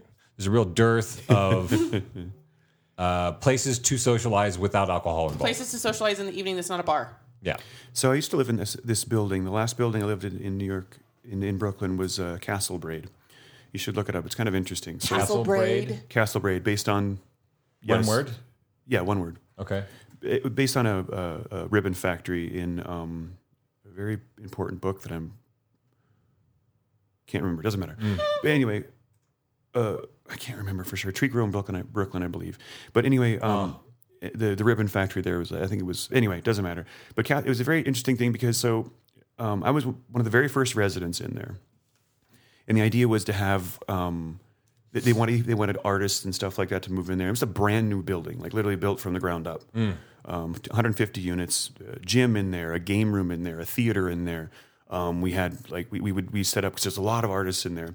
We'd have drawing classes like randomly, and you could bring a beer and or not. We had a, we had a uh, one the, the guy who rented it to me. He was like the real estate guy. His name's uh, Taylor Clark. Um, great, like very interesting cat. Like he's now, I believe he's in Wa- in Washington now, where he's from, but he was in Brooklyn for a long time. But he actually had this. He had like a whole group of friends, and like, and they had friends, and they had friends who they used to comedy Mm. every single Thursday. Like Oh, no cool. matter what, like that was just going to happen, and it would be different people every single time. Wow. Or it would be him and one other dude, but like it got to a spot that was really good. There's an out outdoor there. There's a there's seating outside. that has a Gym? TV Gym stuff? There's a, a uh, you can watch a m- movie outside Mm, fun. Ah. in the little. It just it, and it was Rooftop, computer Yeah, room, huge. music room. six thousand square foot rooftop deck that probably the Oh. one year one year for because we w- and again all of us had key fobs, but one year um, it kind of got out of hand. There was probably like three thousand some people like that, not all at once, but and you know people are throwing stuff off the building and stuff like that because Mm. we allowed people from the outside in, Right. and then we stopped that part of it, Right. which kind of sucked because it, Now we you used can't to let bring friends over to have a party. right? Right. Because they like and also like realize that this was this was dropped in the middle of Bushwick, and at a time when Bushwick was not necessary. We ever refer to Bushwick at, at that time as East Williamsburg, and the reason they did that is because nobody wanted to rent anything in Bushwick. Right. It's like in LA, they call it like Beverly Hills adjacent. Yeah. But now, I mean, Bushwick now is like completely and totally gentrified. But before, we used to let kids in, like in the, in the neighborhood, come in and play with the, like the the foosball or Yeah. like and or the ping pong table, and we allowed all of that. It was actually pretty pretty amazing situation while it was going. But it also deteriorated because it was abused. So how do you? And, and also, let's talk about funding. How do you fund something like that? I, yeah. I don't. Do you mind going down this road suddenly? no, About the third space. No, I just sort of. I think that- I think, and, and I think I don't think a, like you just mentioned a mo- moment ago, like a membership idea would be a, like Uh, yeah. So for instance- sustaining support, where you know you have thirty people paying you ten bucks a month, at Right. least you have that budget to work Right. with or whatever. Right. Yeah. I think, and I, I, I that that's something that I would absolutely be, want to be involved in. You know, Huh. you know, the, no- another thing that you guys, I just now remembered this, but I also remembered your relationship there because I think that that isn't wasn't that the, sort of the birth idea of the IBRC. It was, and and the IBRC did a lot of events, but it always felt a little cold for me Hmm. in terms of the space. They, I- they tried I- to they tried to make it cushy, but in the end, it was a giant open concrete warehouse. terrazzo Yeah. floors with white Yeah. Yeah. walls. It it it never really got the like crash zone feel. Hmm. And I like their little light box coffee house. I mean, having that Mm, so thing sunny. Yeah. in the summertime, you have all those windows sit around and Yeah. get some light. They and- also have great coffee. but it's Yeah. also it's also so intimate Yeah, that it's all very you don't have like the larger coffee houses that I talked about in LA where you had rooms balconies, so that you yeah. had you could And have also- But people- the IBRC yeah. was designed to be a co-working space Yeah. that created uh, the possibility for people to host community events um, that were in, in line with the ethics of the organization. I, I had high hopes for that organization, but it's it, it doesn't seem to like integrate. That was my experience. It Hmm. didn't seem to integrate.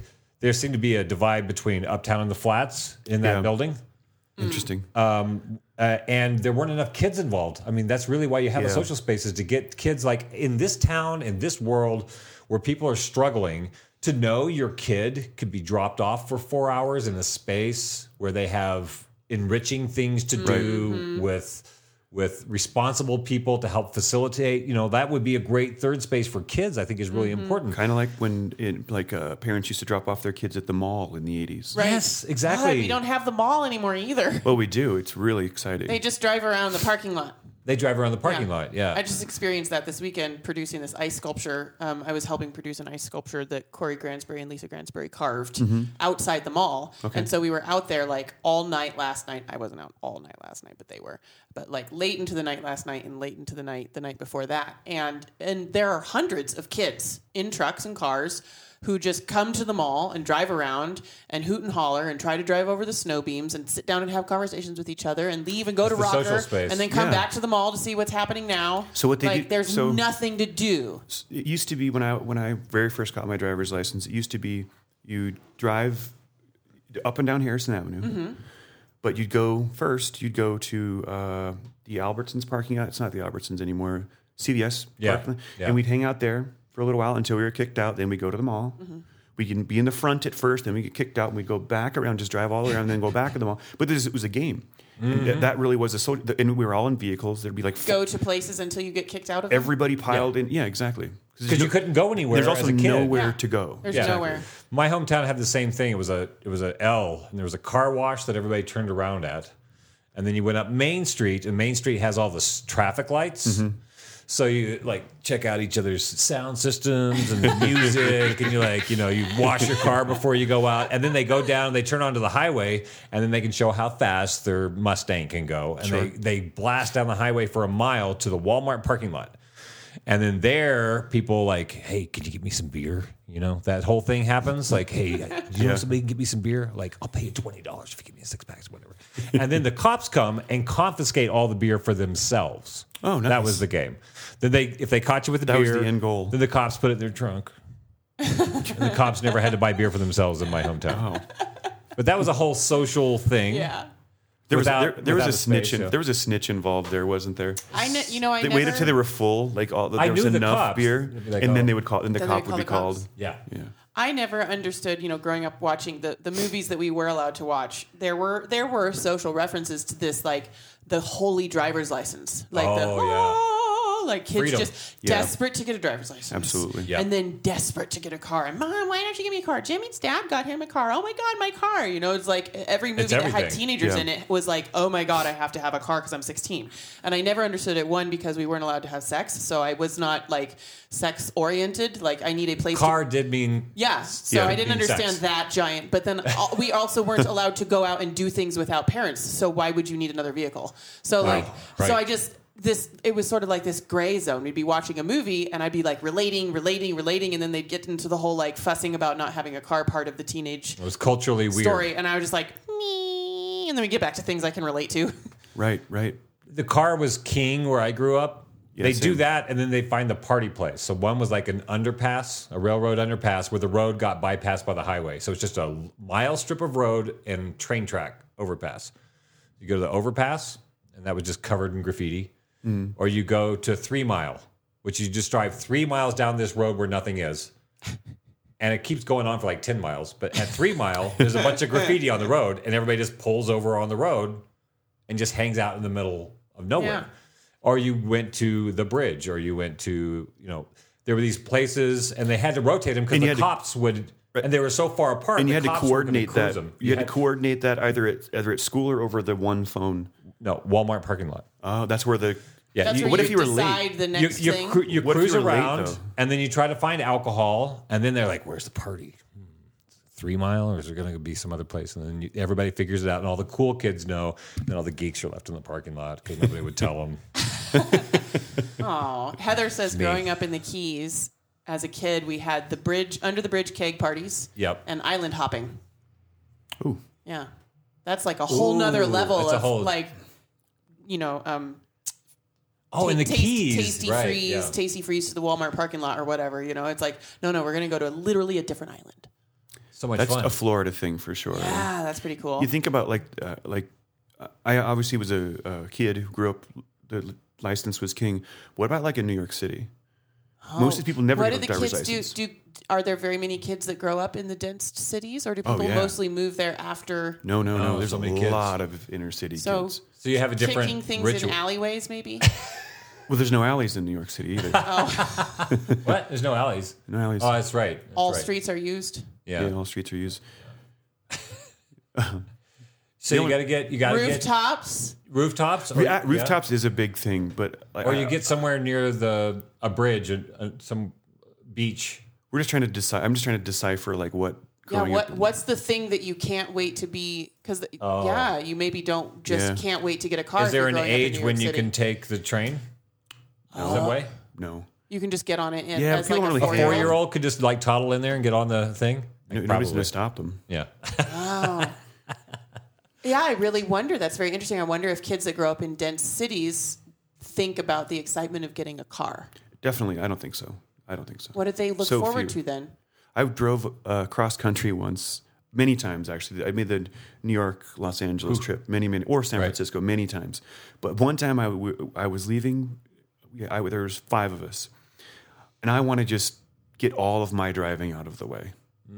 So I go a solid like I'm gonna do 12 hours. Then tomorrow, when we go to sleep, and tomorrow it'll be somebody else's turn. You know who else had a driver's li- license? No, one. Oh no! And they didn't tell me this. And one kid's like trying to convince me, like, uh, well, you know, I mean, like, you know, I know how to drive. I'm like, I'm not gonna let you drive. What's like all uh, worst trip ever? Because then I had to go back. Right, you had to do it the whole way back too. I did Oh that with a guy. I did a I when I was in Boulder in '88. I delivered a bunch of acid to like University of Chicago, Hmm. and then up in Wisconsin, and then to Oklahoma. So I did this eight state circle. I left on Friday at six, and the guy with me had to be back for a test Monday morning at nine. Oh gosh. So the car only stopped running for gas, and we just drove the whole way. And I drove the whole way. Gosh, because I kept a- after after like the fifth state, I'm like, well, now it's just a matter of pride. I, have gone this far. I'm just gonna keep going. So it was like no sleep, 48 hours driving. It's insane. why that sounds like absolute hell to me. I don't know if I, I could even like I love sleep tell you too much. how much I hate driving. Really, Hate it. I loved it. Never liked driving. you never liked it ever? The Don't like it. Mm-hmm. Did you you grew up here? So were you excited about getting a car or no? I well, I Or were was, you- I or was it was, a possibility? I was until I got it, and then I didn't want to be the one driving ever. Oh, then you don't got that enjoy job. it. I just don't enjoy it because some people like I know a lot of people like literally like they enjoy like Yeah. my dad used to It's my- the closest throw us I'll in ever the truck. get to flying an X-wing. this Very important this is to me. partial. This may be true. I don't know. um, but my dad used to lo- love to do this thing on. He would ru- I would call it basically like the room. He would ruin our Sundays. Oh, It's, it's your last day off where you go back to school and we go on a Mm. ride. let's go on a Sunday drive. I Fuck, hate it. Yes, I know. I was like yes. the worst thing. Like, and the moment because because it was also really like it, it wasn't like a planned thing. Oh, it No, was it's just like suddenly no, now let's go we're for just, a ride. we're Just gonna Right. go for a drive. Oh, and my you just God. all have to, co- and you can't bring a book because you're supposed to be visiting with your family. Well, Well, not to mention you can't read a book in a car, or you shouldn't. Make you sick. it doesn't make everybody sick. It makes me Some sick. people yeah, it can do makes me I sick can't too. do it either. Oh, yeah. T- I have lots of friends who just devour books on. I wanted a country car. trips. It was like total escape. It was like I have it's literally freedom. Deb says this is a great show with Sherman and Mr. Peabody in the Wayback Machine. No, what a great show Ah, with Sherman right. and Mr. Mr. Right. Peabody in the Wayback Yeah. Machine. Ha- Is that an actual show? Yeah. It's a dog and then this kid. And the dog is I like thought a at first professor. she was talking about you because I didn't recognize the cultural reference. right. That this is like a Wayback Yeah. Machine A, conversation. a re reminder to the audience that Ainsley is like a foreigner without an accent. I've learned so much. Just though. dropped in a few years ago. Uh, Heather says um, Big Pine Marathon, or we would rent a room at Faro Blanco. The boys who had boats were always very cool. Oh, how bad. Oh yeah, see Florida, you're like fuck a car. I'm getting Yeah. a boat. Boat. I'm on the ocean. That's oh, right. It's getting nostalgic. Everybody's starting to have yeah, I things love it. to This, is- say. this is awesome. Mary Catherine mentioned train hopping. Oh, really? That must be like a Midwest thing. Yeah, we 'cause- would jump from hay bale to hay bale. We would, we would. They would do the big round hay bales in the field in front of our house, and so we would go and like run and grab the rope and fling ourselves up onto it like Legolas in the Lord of the Rings, Right. Um, and like pretend they were dinosaurs, Ah. and they all had names every summer or fall or whatever. Each hay bale was like, you know, or that's a really tough one because it's on a hill, so it's really hard to jump onto it in one jump, and you sort Right. of like have to shimmy up. they but- probably didn't do that in New York. Probably No. not. And no. Mary Catherine's a Floridian too. Oh, boats. So train hopping in Must Florida. train hopping. yeah. uh. Interesting. I, Um, I always wanted to train hop. Never, ha- never had the balls to do it. Deb says that she knew a cop who got hit by a car because he was sneaking up on hands and knees to try to catch a couple kids who were having sex Oh. in their car, and he was going to sneak up on them and, and like get them. I, I have mixed Oh. feelings I'm about like, that's. that. I, I feel like I don't really feel super bad for I, him. I, like, don't be weird about it. Just I don't drive up and honk your horn and tell him to go home. you I don't know? want anybody to get hit by a car. I don't want anybody hit, unless, hit by a car. unless they're sneaking Unless- up on teenagers teenagers in their car. I don't like this idea. Those are Yeah, just- formative moments. Yep. You Gosh. don't need now that, that you're going to end up having like I mean, but the- handcuff fetishes after that. You know, like The parents are paying the cops' bills, not the kids, though. So Uh, right. if the parents don't Wait, want the they- kids hanging up on the M, then the kids don't get to hang out on the M. Why would the parents pay for that? Because Heather- parents, because Tax they it. don't remember that they did that when they were teenagers and they think it's bad. And so they try to shut down all the places where kids might be smoking or true. having sex, I which wonder- is why we can't go up on the M anymore. The protocol, like when you're learning that, in, that happened here. Yeah. They put Oh, I a did not know giant that. gate across the, The M, M. So you no, no, keep- the the the, the car. run no, over no, the car? Deb. I think Deb's in Idaho or something. Yeah, where- Oh, where's, okay. where's Deb live? I don't know. She might not want to tell us. She's anonymous online. She's safe. Right. Uh, Mark French had a different upbringing than the rest of us. Oh. Um, at least me. He had Right, a different. right. He, uh, in Southwest Detroit, the cops just beat us up whenever they wanted and robbed us. Never mind just taking your beer. They just Ah. That Well, sounds like a actually, take your- Detroit thing. That literally sounds like a Detroit thing. Yeah, Detroit. John Ivankovich. We had kegs in the mountains. Usually the kegs were somebody that could buy the cheap beer. Mm. Yeah. So this is fun. I love all these stories. we would run to Arkansas from Oklahoma because we had a half hour, and uh, it was I think it was like six point beer in Arkansas. It was only three point two beer in Oklahoma. Oh, right, So right. somebody would make the half hour state line run to go get the good beer for the keg party in the woods. Oh, That Mary makes sense. Catherine says maybe kids in New York did train hopping. That's what she was saying. Oh yeah, yeah, Because that, yeah. that would be like the only getaway car you'd have access to. yeah, pr- I mean, you don't really see kids hanging on on trains. I Yeah, have maybe always, in the I have Bronx. always wanted to do that actually. Maybe in the I've always Bronx. wanted to jump on a train. Yeah, and to see where. uh, Yeah. No, wait. Are we, we- we- I think she's referring to the subway. Oh. Subway. Well, both stories Train are valid and true. I'm trying to think like trains in New York. There really aren't any trains. In, in industrial zones, you know, where they've made all of those like nice industrial The lofts docks. and the cotton Close factory. to the docks. Yeah, Yeah. maybe. Interesting. What are your motivators as a free teen? You want to find somewhere to have sex. Yeah. You want to find somewhere Somebody to get you a beer. s- Somewhere to do drugs and beer. Yeah. yeah. Um, somewhere where you can say shit your parents don't want to know that you know about. Yeah. So And Yeah. exchange information with, with other things your parents don't want you to know about. exactly. Right, right. So So you have new things. right. So we just have to figure out those those desires and then put them into a massive cityscape. And how would you achieve that? Yeah. So A pre couch on a roof is still my Yeah. you know.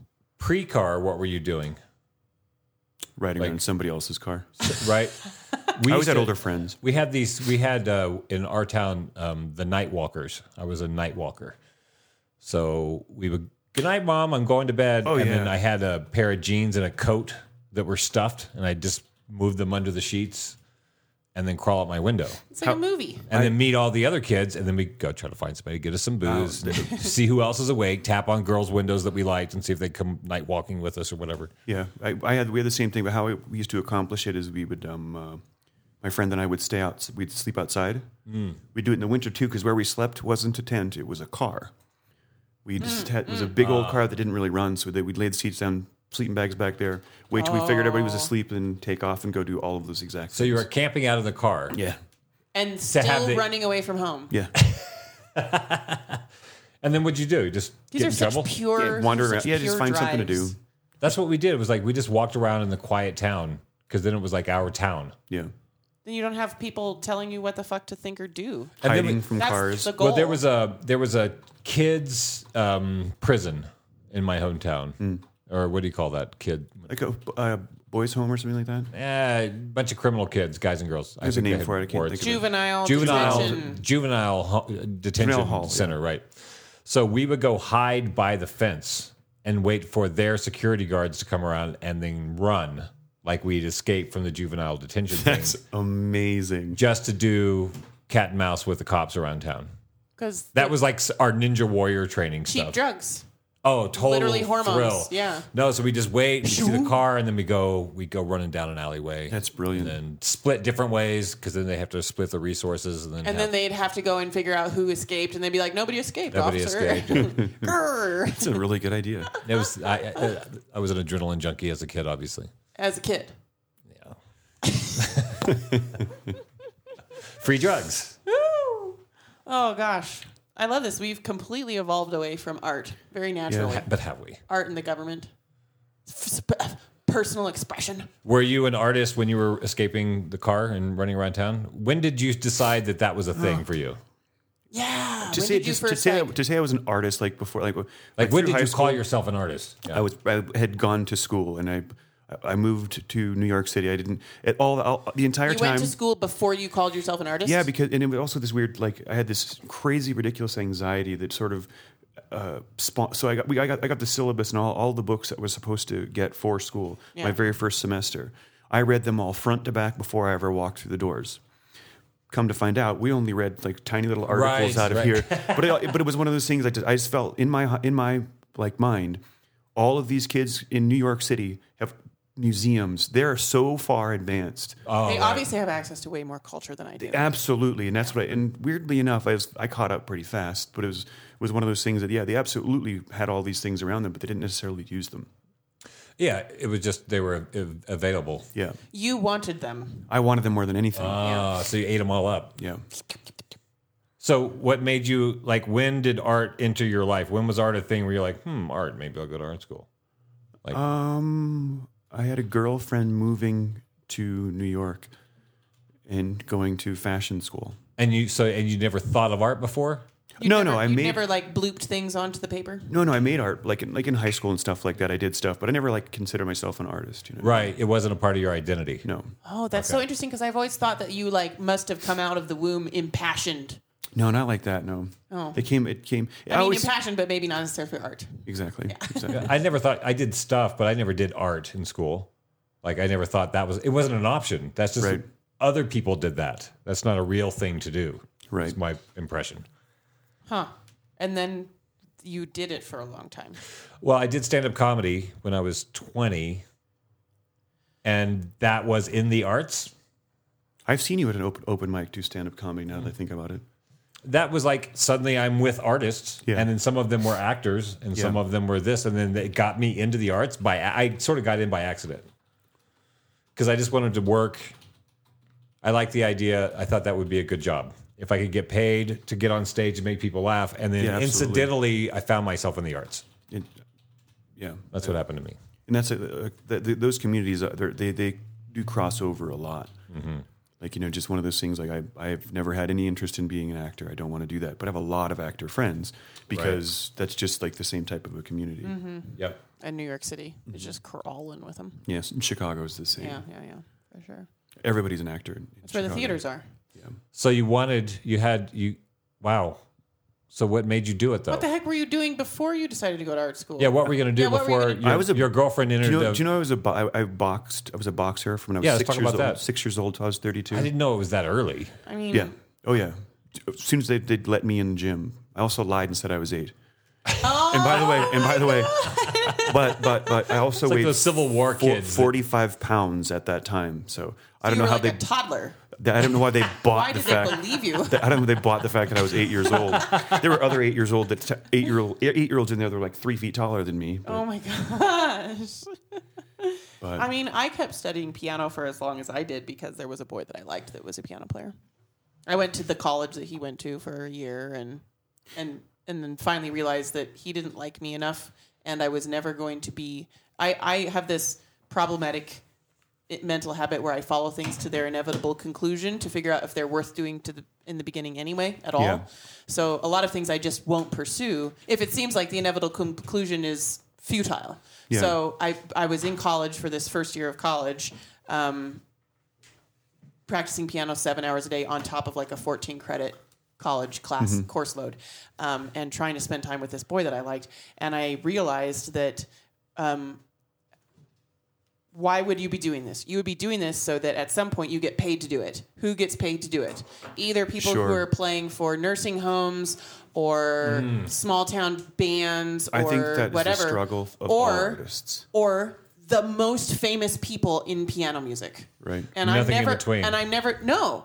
Like Right. like there's like layman jobs where you're doing something for money, not because you love it, or the people that are getting paid to play the songs they love in orchestras all over the country. Right. There's there's there, there's yeah. I- I see. I know exactly Yeah, what you know what you're I'm saying. saying. Mm-hmm. And so I looked at it and I was like, well, here in the top of the pyramid are the few people that are going to make it to Juilliard Right. and then uh, the few people from Juilliard are- yard who are going to launch into Europe and be Yeah. on the cover of Clavier magazine. Right. And I'm not going to be any of those people. So why am I doing this eight hours a day? No, that- and so I that- that makes a lot of Was sense to done me. practicing piano at that point I always wish that I, I after a decade.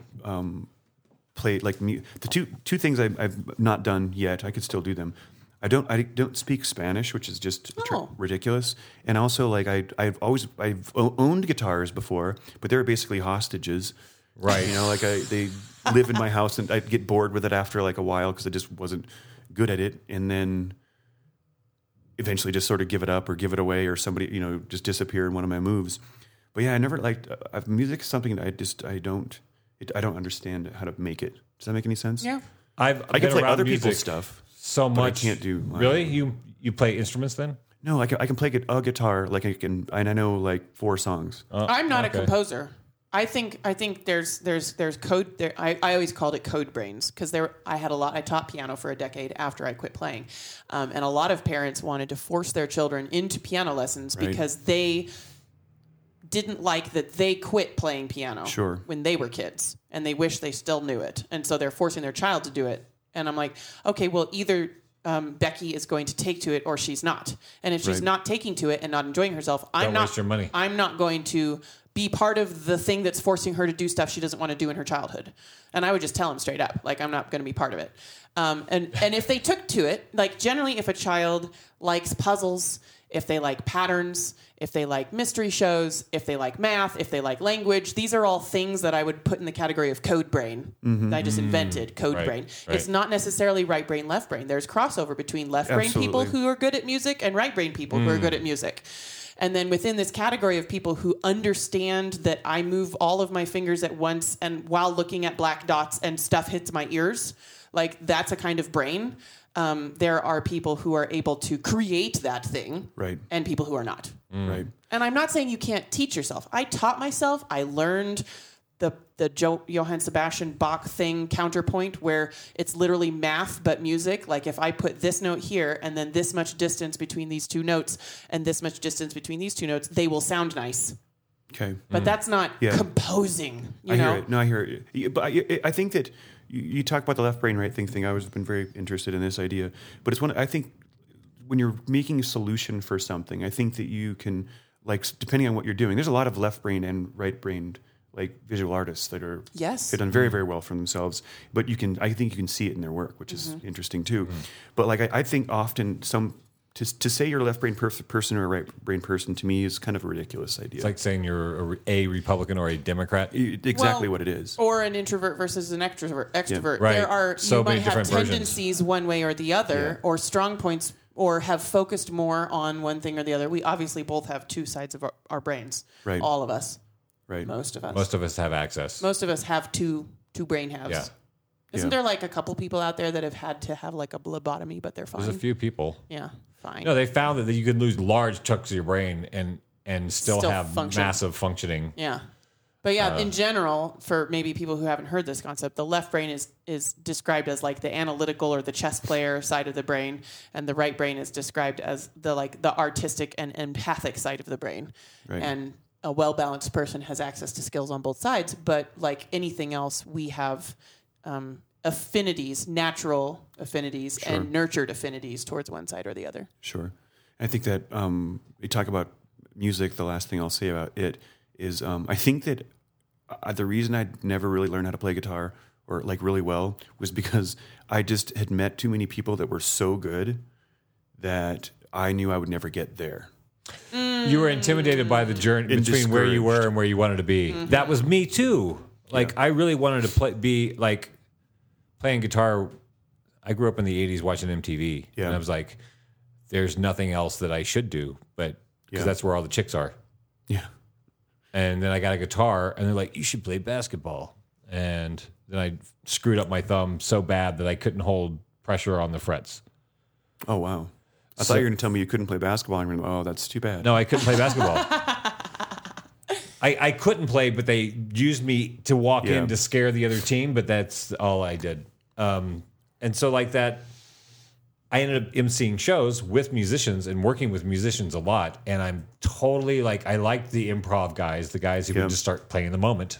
Yeah. You know, the people who can just get the vibe and just start doing a thing. Oh, so weird. And then I would do that spoken It's very word with cool. them, and I loved that. But I got a bass, and I played around with a bass, and I'm like, the journey between starting and getting somewhere just seemed like I've got other projects. Yeah. Exactly. Unfortunately, I Exactly. think maybe if I had to do it all over again, maybe I would have focused more. I I knew if I would put a little more effort in, I would have been encouraged to keep going. I've learned that from Sure. other endeavors, Sure. but I didn't. That's probably one of my big regrets. Mm-hmm. and you that I think didn't of play. yourself as not a musician. I like it's just it's a commitment.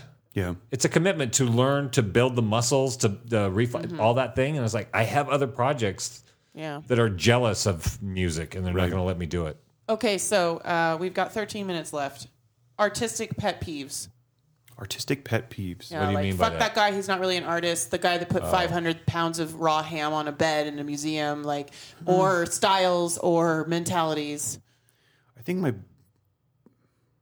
biggest pet peeve about artists is that everybody pretends and lies about certain things, and that always bothered me. Meaning Hmm. Everybody, every artist, every artist, every artist in the world pretends that they never have ever never. Oh, this is all my idea. I've never taken any idea from it. That's the dumbest thing I've ever heard in my entire Oh, life. yeah. I hate that.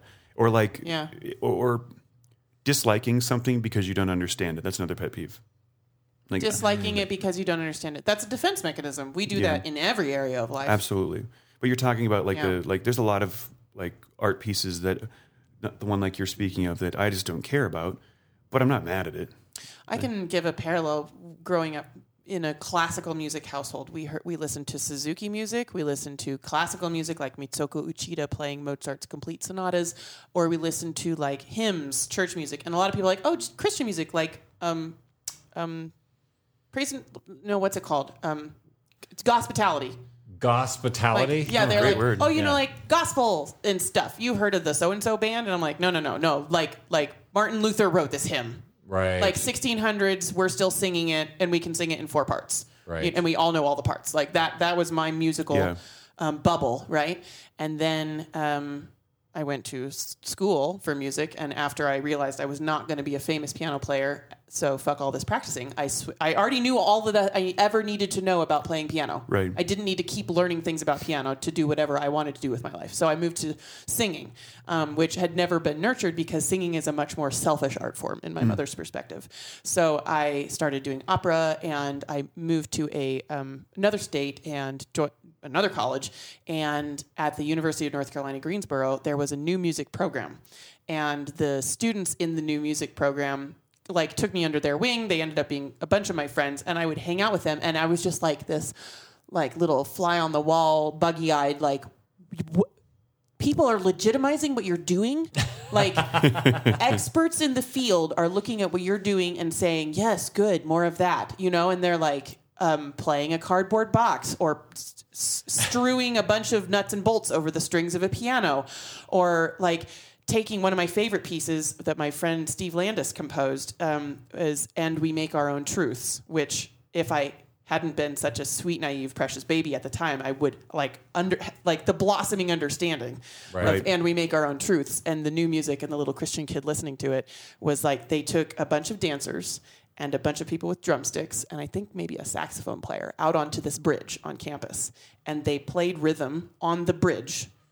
the According, bridge, right. And the dancers danced and the saxophonist played according to prearranged patterns. And that was the score, was they had predetermined at this point in the pattern, you and you are going to trade places. At this point in the pattern, do large motions, and at this point in the pattern, do small motions. So, and whatever that is, whether a large drum motion or a large arm motion or a large saxophone motion, like they had composed Wow. a piece of, and I, I every time they performed that piece, I cleared my schedule Uh. to just go watch that thing, which was also music, Yeah. and it just expanded my mind. yeah. There's a uh, going back to what you were saying about no exactly. what it you is. Yeah. hate it until you can understand it. And I only began to understand stuff that my parents had always mocked when I had friends that included me and explained why it was meaningful to Mm. them. Right. That that that's it, it's it's literally exactly what I'm talking about. Like you do, I think that, um, like I said, you don't have to care about it. You don't you, you don't really have to. I've actually always sort of felt sorry for somebody who doesn't have, like, is missing, like doesn't have like a creative outlet of some kind, and like I, I know a lot of people like this that I know like if I have nothing to do, I know what I'm gonna I, what I can do. I, I can do this whenever I want. Mm. Doesn't matter whenever, Mm-hmm. whenever. It's cool. Um, what I'm taken away from, I have been taken away from it for a very long time recently. Um, but it's a matter of how comfortable and wonderful it is to go back to it.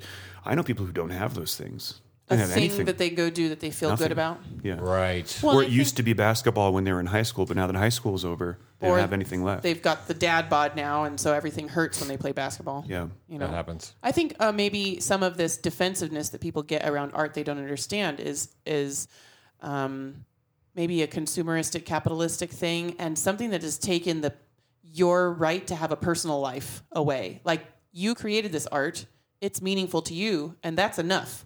Whether or not it's meaningful to me, Mm. Right. but I'm going to come along and I'm going to have feelings because it's not meaningful to me. Why did you make that? sure. I think there's an irritation that comes with shit we don't understand. Yeah. There's a. Th- uh, I don't I'm understand. it. certain of that. There's something strange in my environment. I'm angry at it. You know, that's a not real thing. Like my dogs do it. You know, dog comes in and is like, what the hell is that stuff thing? do not know it. Yeah. Yeah. I think that's a real thing, especially when it comes to art, which takes us back to our earlier part of the conversation is like public art or state art. Is it the same thing? And when you're trying to foster, like school used to have music, you know, like this is the thing that I think we're to try to wrap up this whole conversation because this is one thing I wanted to talk about is art in schools, which is Oh, still geez. sort of sponsored, Just state throw that in sponsored in the last art. seven minutes. Yeah. well, because it goes to the third space and it goes to this idea of like, shit, I'll talk about Donald Trump too while I'm at it. No. Um,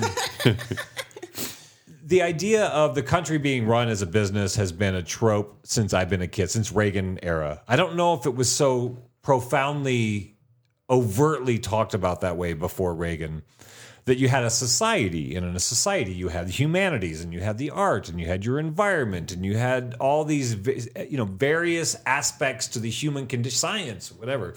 But then, like, it just became business after Reagan. Yeah. And so eh, people elected Trump because they're like, ah, he's a businessman and he knows how to run a business. I'm like, what does that have to do with running a society? You're like, we've dropped the society part out of the country and we just keep talking about business. So now, like, our medicine is business, our school is business. Like, that happened in my life that, like, school became a business in the way that it became, where every kid walks away with $125,000 in debt for, you know, yeah. like Absolutely. that thing. So like the arts, I think have suffered. That's what I see is the oil over the water in my dream last night. The arts have suffered because I had the option to play in a band in school. I had the option to go into the choir. I had the option to take an art class and be encouraged by somebody who knows what they're doing. And like those options aren't there anymore. right. And I think that's really sad when it comes into people going into selecting their representatives and what's important in your community Absolutely. if you've never had access to getting your hands in some mud or Yeah, on exactly. a paintbrush or so. If you've never had access, you don't know how to value it and it dwindles. Yeah. So I'm hoping maybe it's just like the artistic spark is just needs some oxygen. And I'm Yeah. hoping maybe I wanted to talk to you about that. Like the coal is still there. Yeah. Inspiration is Kids still, still need available. it. Kids Yeah, still absolutely. need it. Like what could breathe? That's what the third space conversation was about. What could breathe oxygen into that thing that's kind of been pushed underground Well, we in have a our couple business of world. We have after-school programs. It's been shifted to a non-essential part of education. So Mm. if you want your kids to know a lot about geography or another language or art, send them to an after-school program. So places like the Arts Chateau and the IBRC do these after-school programs, Which are great. where kids can go and Absolutely. do some art. Yeah. But it should be in school. It should be accessible. I We agree. shouldn't only have quote-unquote left-brain things accessible to people Mm. in school. Right, because We then you should just be have a bunch of nurturing- people who vote for a businessman to run the country. Nurturing the whole mind. Right. Yeah. Right.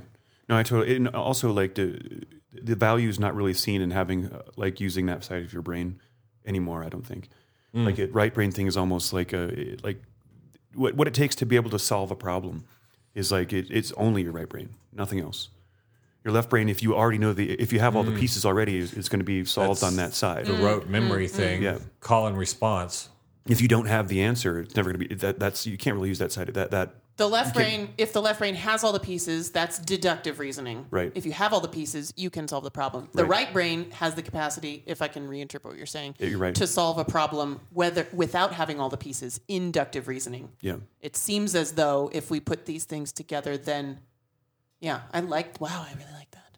Yeah, I find that in our like, w- if we're looking at the major news story of the last two years, there's this idea of trusting science, and that's somewhere in there we came up with this idea of like you could know, But people are like, where'd you get that off the internet? Like, it's not an encyclopedia. Like, there's this weird thing where people assume they can't know things. Only Right, right, right. this scientist can know about that thing. You can't know about what he does. You can't read his paper and understand it, Right, right? and you can't have an opinion on it.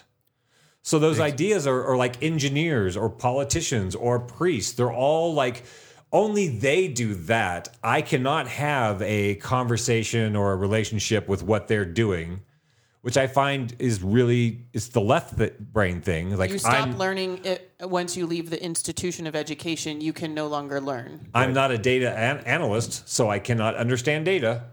Just Like- like, you and just like you and I were having the conversation at one point about um, uh, research. Research. Oh yeah, we The didn't even F-word. get into that on The this F show. word. But and again, Research. but, but but like like you said, like like you could know, meaning like you absolutely could actually research and don't just choose the paper that you like. Mm-hmm. That's like half written. by Confirmation bias. Yeah, yeah. it's- To go what's one find the of those thing to things? support your you will and I- supposed and the position. Mm. interwebs interwebs do that very very easily for you. Just type in one thing and it's just there. Well, it's also difficult because the way they started, the way the algorithms are now. They're sorting my information. Mm-hmm. Google is different than your Google is different than her Google, and so we can Google something and we'll come up with Oh, different gosh, yeah. realities. And Well, Absolutely. this is so. What we should really be teaching in schools is teaching people how to educate themselves reliably. You need to know critical thinking. You The need how. to understand logical fallacies. You need to know how to search for a variety of sources along a spectrum. And if you find yourself enjoying a particular source, instantly go and read a source that disagrees with that one, Exactly. and then look at who funds them.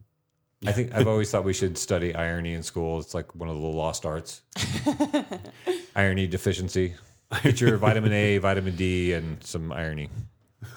I love it. Uh, Josie, tuning in from Butte, she says that we do have art programs in school in Butte currently. Yeah. Which is great because neither of us have children in school. No, so we just, yeah, we don't participate. so. um, uh, she says all kids in Butte take art elementary to high school. Mm. Impressive teachers, too. My son even had a jewelry making class at the high school level. oh, that's nice. That's great.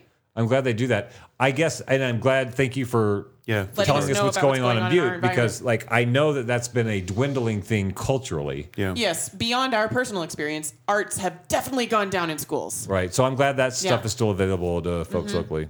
And and this has been a big se- focus for us in season three is like, what can we do locally? Like, Yeah. Yeah, Like, how can we affect change in our environment? Because if we all empower our individual friends all over the planet to affect change in their immediate environment, then things will change. Right. But it's me worrying about the sea turtles in Florida that it's kind of like a little spinning my wheels. Yeah. You know, Mm. I could be worrying more about the snow geese in Butte and how we can mitigate the snow geese dying in Butte you could have a and have bigger m- impact there. More impact for my energy. Yeah. Rather, you know, so trying to we're aware of global crises because of the internet and and global news, but we don't have the energy to solve global crises. And I Right. think we're sort of in this generational mass depression because we're aware of all the shit that's going on. yeah, we didn't grow up with all the problems of the Right. world. Yeah, you guys had years of your life where you didn't know about the sea turtles dying in no, Florida. didn't Right. know. Yeah. We just knew local news and Yep. whatever was Walter Cronkite said or whatever. Exactly. So like the kids these days are trying to crawl their way up through mass awareness of global trauma. Of all the problems in the world, All of them. while Yeah, not exactly. being empowered at To any do level anything about it. to Yeah. be able to deal. And so we're like, how can we?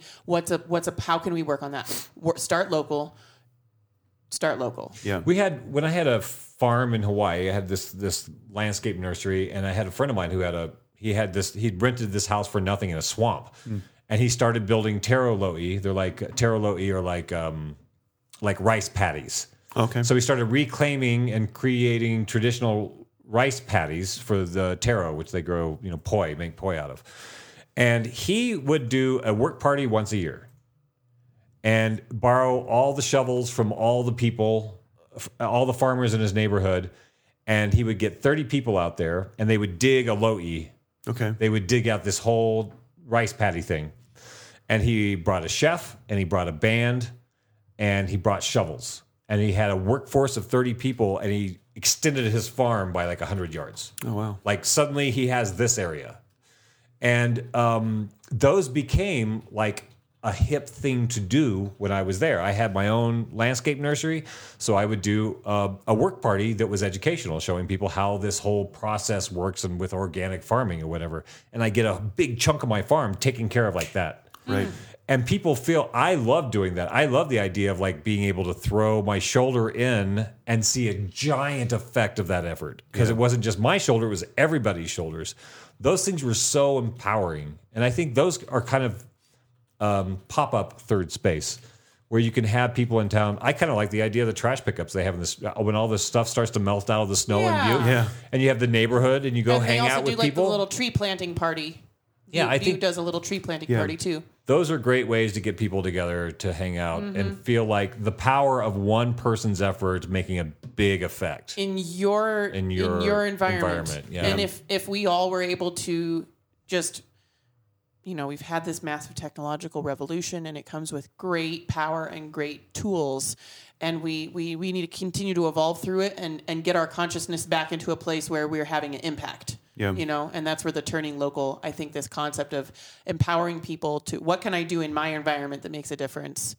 And then if we're all doing that, then the whole planet is is feeling a difference. Right. You know? Right. Not just like I used to send thirty dollars a month when I was a teenager to an orphanage in Peru, Mm. which I know made a big difference. But there were things I could have been doing in my own town Sure. Right. that would Sure. have gone More way satisfying. farther and been more directly satisfying, and I probably would have kept up with them longer than I kept up with the thirty dollars in an envelope to Right. an orphanage that I don't Right. know. Any, you know, You never know- saw the never kids gonna or go knew the thing see or- those kids and right. read them a story or whatever. No, exactly. Um, Final question um, from Deb on Twitch. What is your favorite piece of art? oh boy. it exists in the world right now. Um, gosh. It's kind of like asking somebody their favorite song. Or their It's favorite the book? worst. No, it's the, It's the worst, worst. question. because, But because you, You could change your mind 30 Yeah. seconds from now. Right, Some, right. Anything ever made you cry? No, but I le- but uh, okay, that, that's a that's a good I like like, there, that, that's called something. Yeah. There's a name for that. I forgot what that was called. Like somebody in front of like a painting that like just breaks down. Doesn't understand, doesn't understand what happened. Yeah. There's actually a book Right. written about that. Oh. Um, uh, Jim Lutz, I think, wrote it. Um, he, so I'll tell you right now, and I'm and it's this specific painting. Like I don't really like Picasso all that much. I never have. But uh, Guernica, I've had uh, two experiences where another person just like broke down, and it was like that was like incredibly moving to me. I was beside myself because I was almost alone.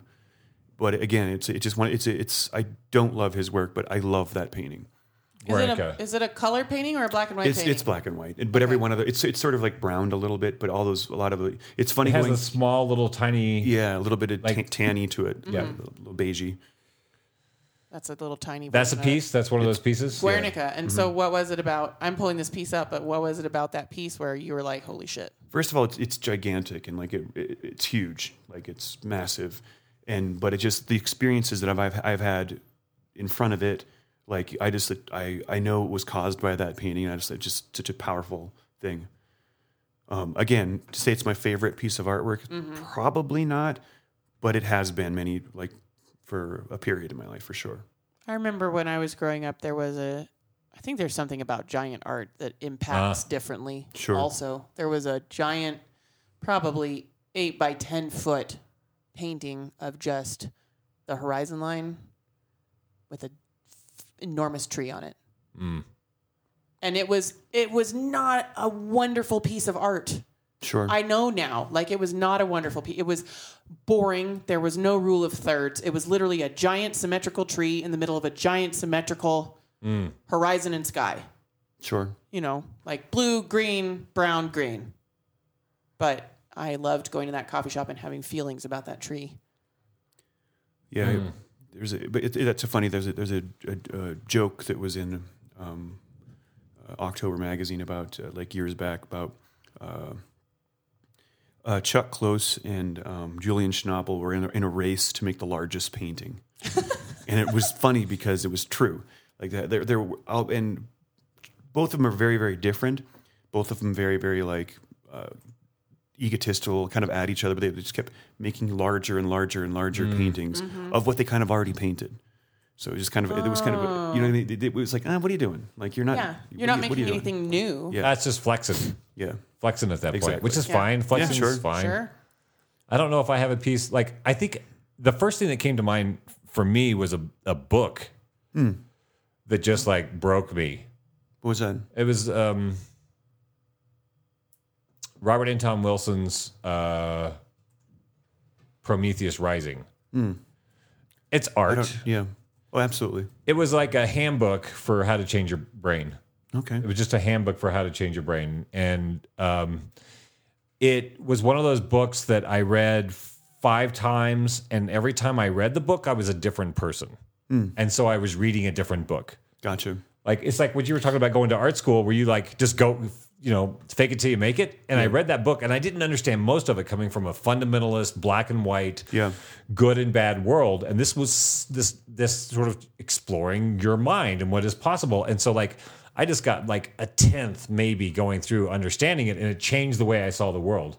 And then I like six months later, I would read it, and I don't even remember the book. I was such a different person when Yeah. I read the book again that I was able to unpack all this other stuff from. Yeah, it. that's that's that's awesome. it's one of those living works. I Yeah. would call that a living work because I was able to continually grow with it. That's awesome. Yeah. Yeah, absolutely. That's so important. Do you But I guys don't have know any if I had final any physical thoughts? art. Like, is this The, the, bean, end? the bean was one of those things where I'm like, somebody did this. Because I'm like, I like shiny shit. Like I just like polishing stuff. and roundy stuff? to And watch it- roundy, it, Yeah. was. It's all the things I love. Roundy and shiny. shiny. It, wa- it was funny to watch it go together because it was all like these Riveted. tatami squares that were all just like you know which is all tacked in there. So there's there was this space. It was like wow, that's kind of cool. And then all of a sudden I came like. I, w- I- I think I took off for like a week, came back and like half of it was like done and polished. I'm like, what just happened? I had no idea. What I because You I didn't know it was going to be solidified no and idea covered up. No idea. Well, I, well, I heard when they made that piece, just because I think this is a fascinating story. So, like, the artist, what's his name? I wish you would- Poor something, you wouldn't something. ask me. I would. He he he does stuff that makes people cry. He made this little box that people just walk into and they burst into No, Oh, it's tears. or Anish something. Kapoor. Anish Kapoor. Yeah. That's the guy that did the darkest, blackest black. yeah, right.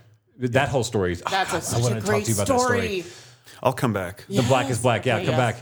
Um, but the bean, apparently, like his idea was this polished chrome bean, and then they did it with like stainless steel, and they all the rivets were still there, and and the c- and the city was like, yeah, we're not going to pay to have all that shit smoothed out.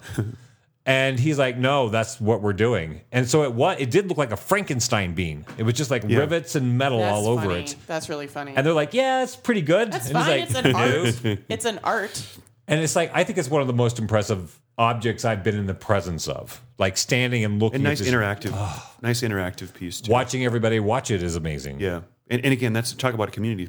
yeah, yeah. That, that's not like a non because it is a, is a thing in museums that you know no touch no for whatever reason people don't talk in museums which I, I found kind of interesting Right. there's no rule it's not a library Mm. Right.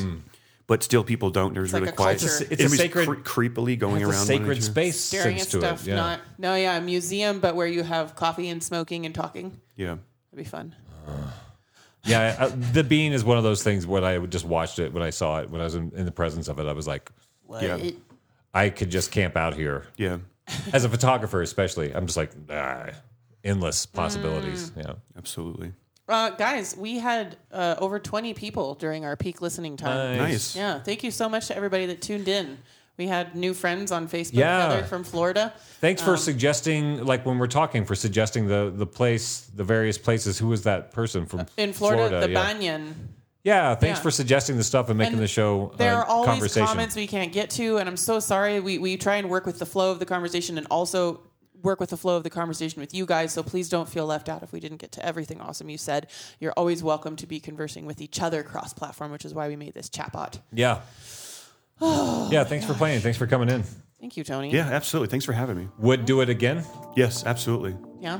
Do you feel 100%. taken care of as a guest? yeah absolutely I, I Yay. feel like we just scratched the surface. Oh, of we where just you got are. started. yeah we and we got we got we kept trailing Thank you off for too. visiting our outpost in the borderlands. Post Orthodoxy is a project of Sevier Studios. We host ongoing interactive conversations centered around cognitive liberty, and you can join in by catching one of our live streams on Facebook, YouTube, or Twitch. You can also catch each conversation after the fact as a podcast by searching for Post Orthodoxy wherever podcasts are found. If you take value from the work we are doing and the community we're building together, you can support The Outpost in the Borderlands for as little as $5 a month on our website, Better Time. That's E. betterti.me. Visit the Sevier Studios page and subscribe. You can also support The Outpost by following and connecting with us on Facebook, YouTube, Twitch, Twitter, Instagram, and or Substack.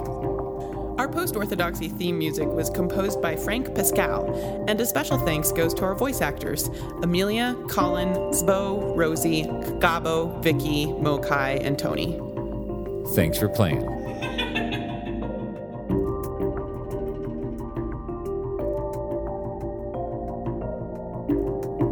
What's outside your reality bubble?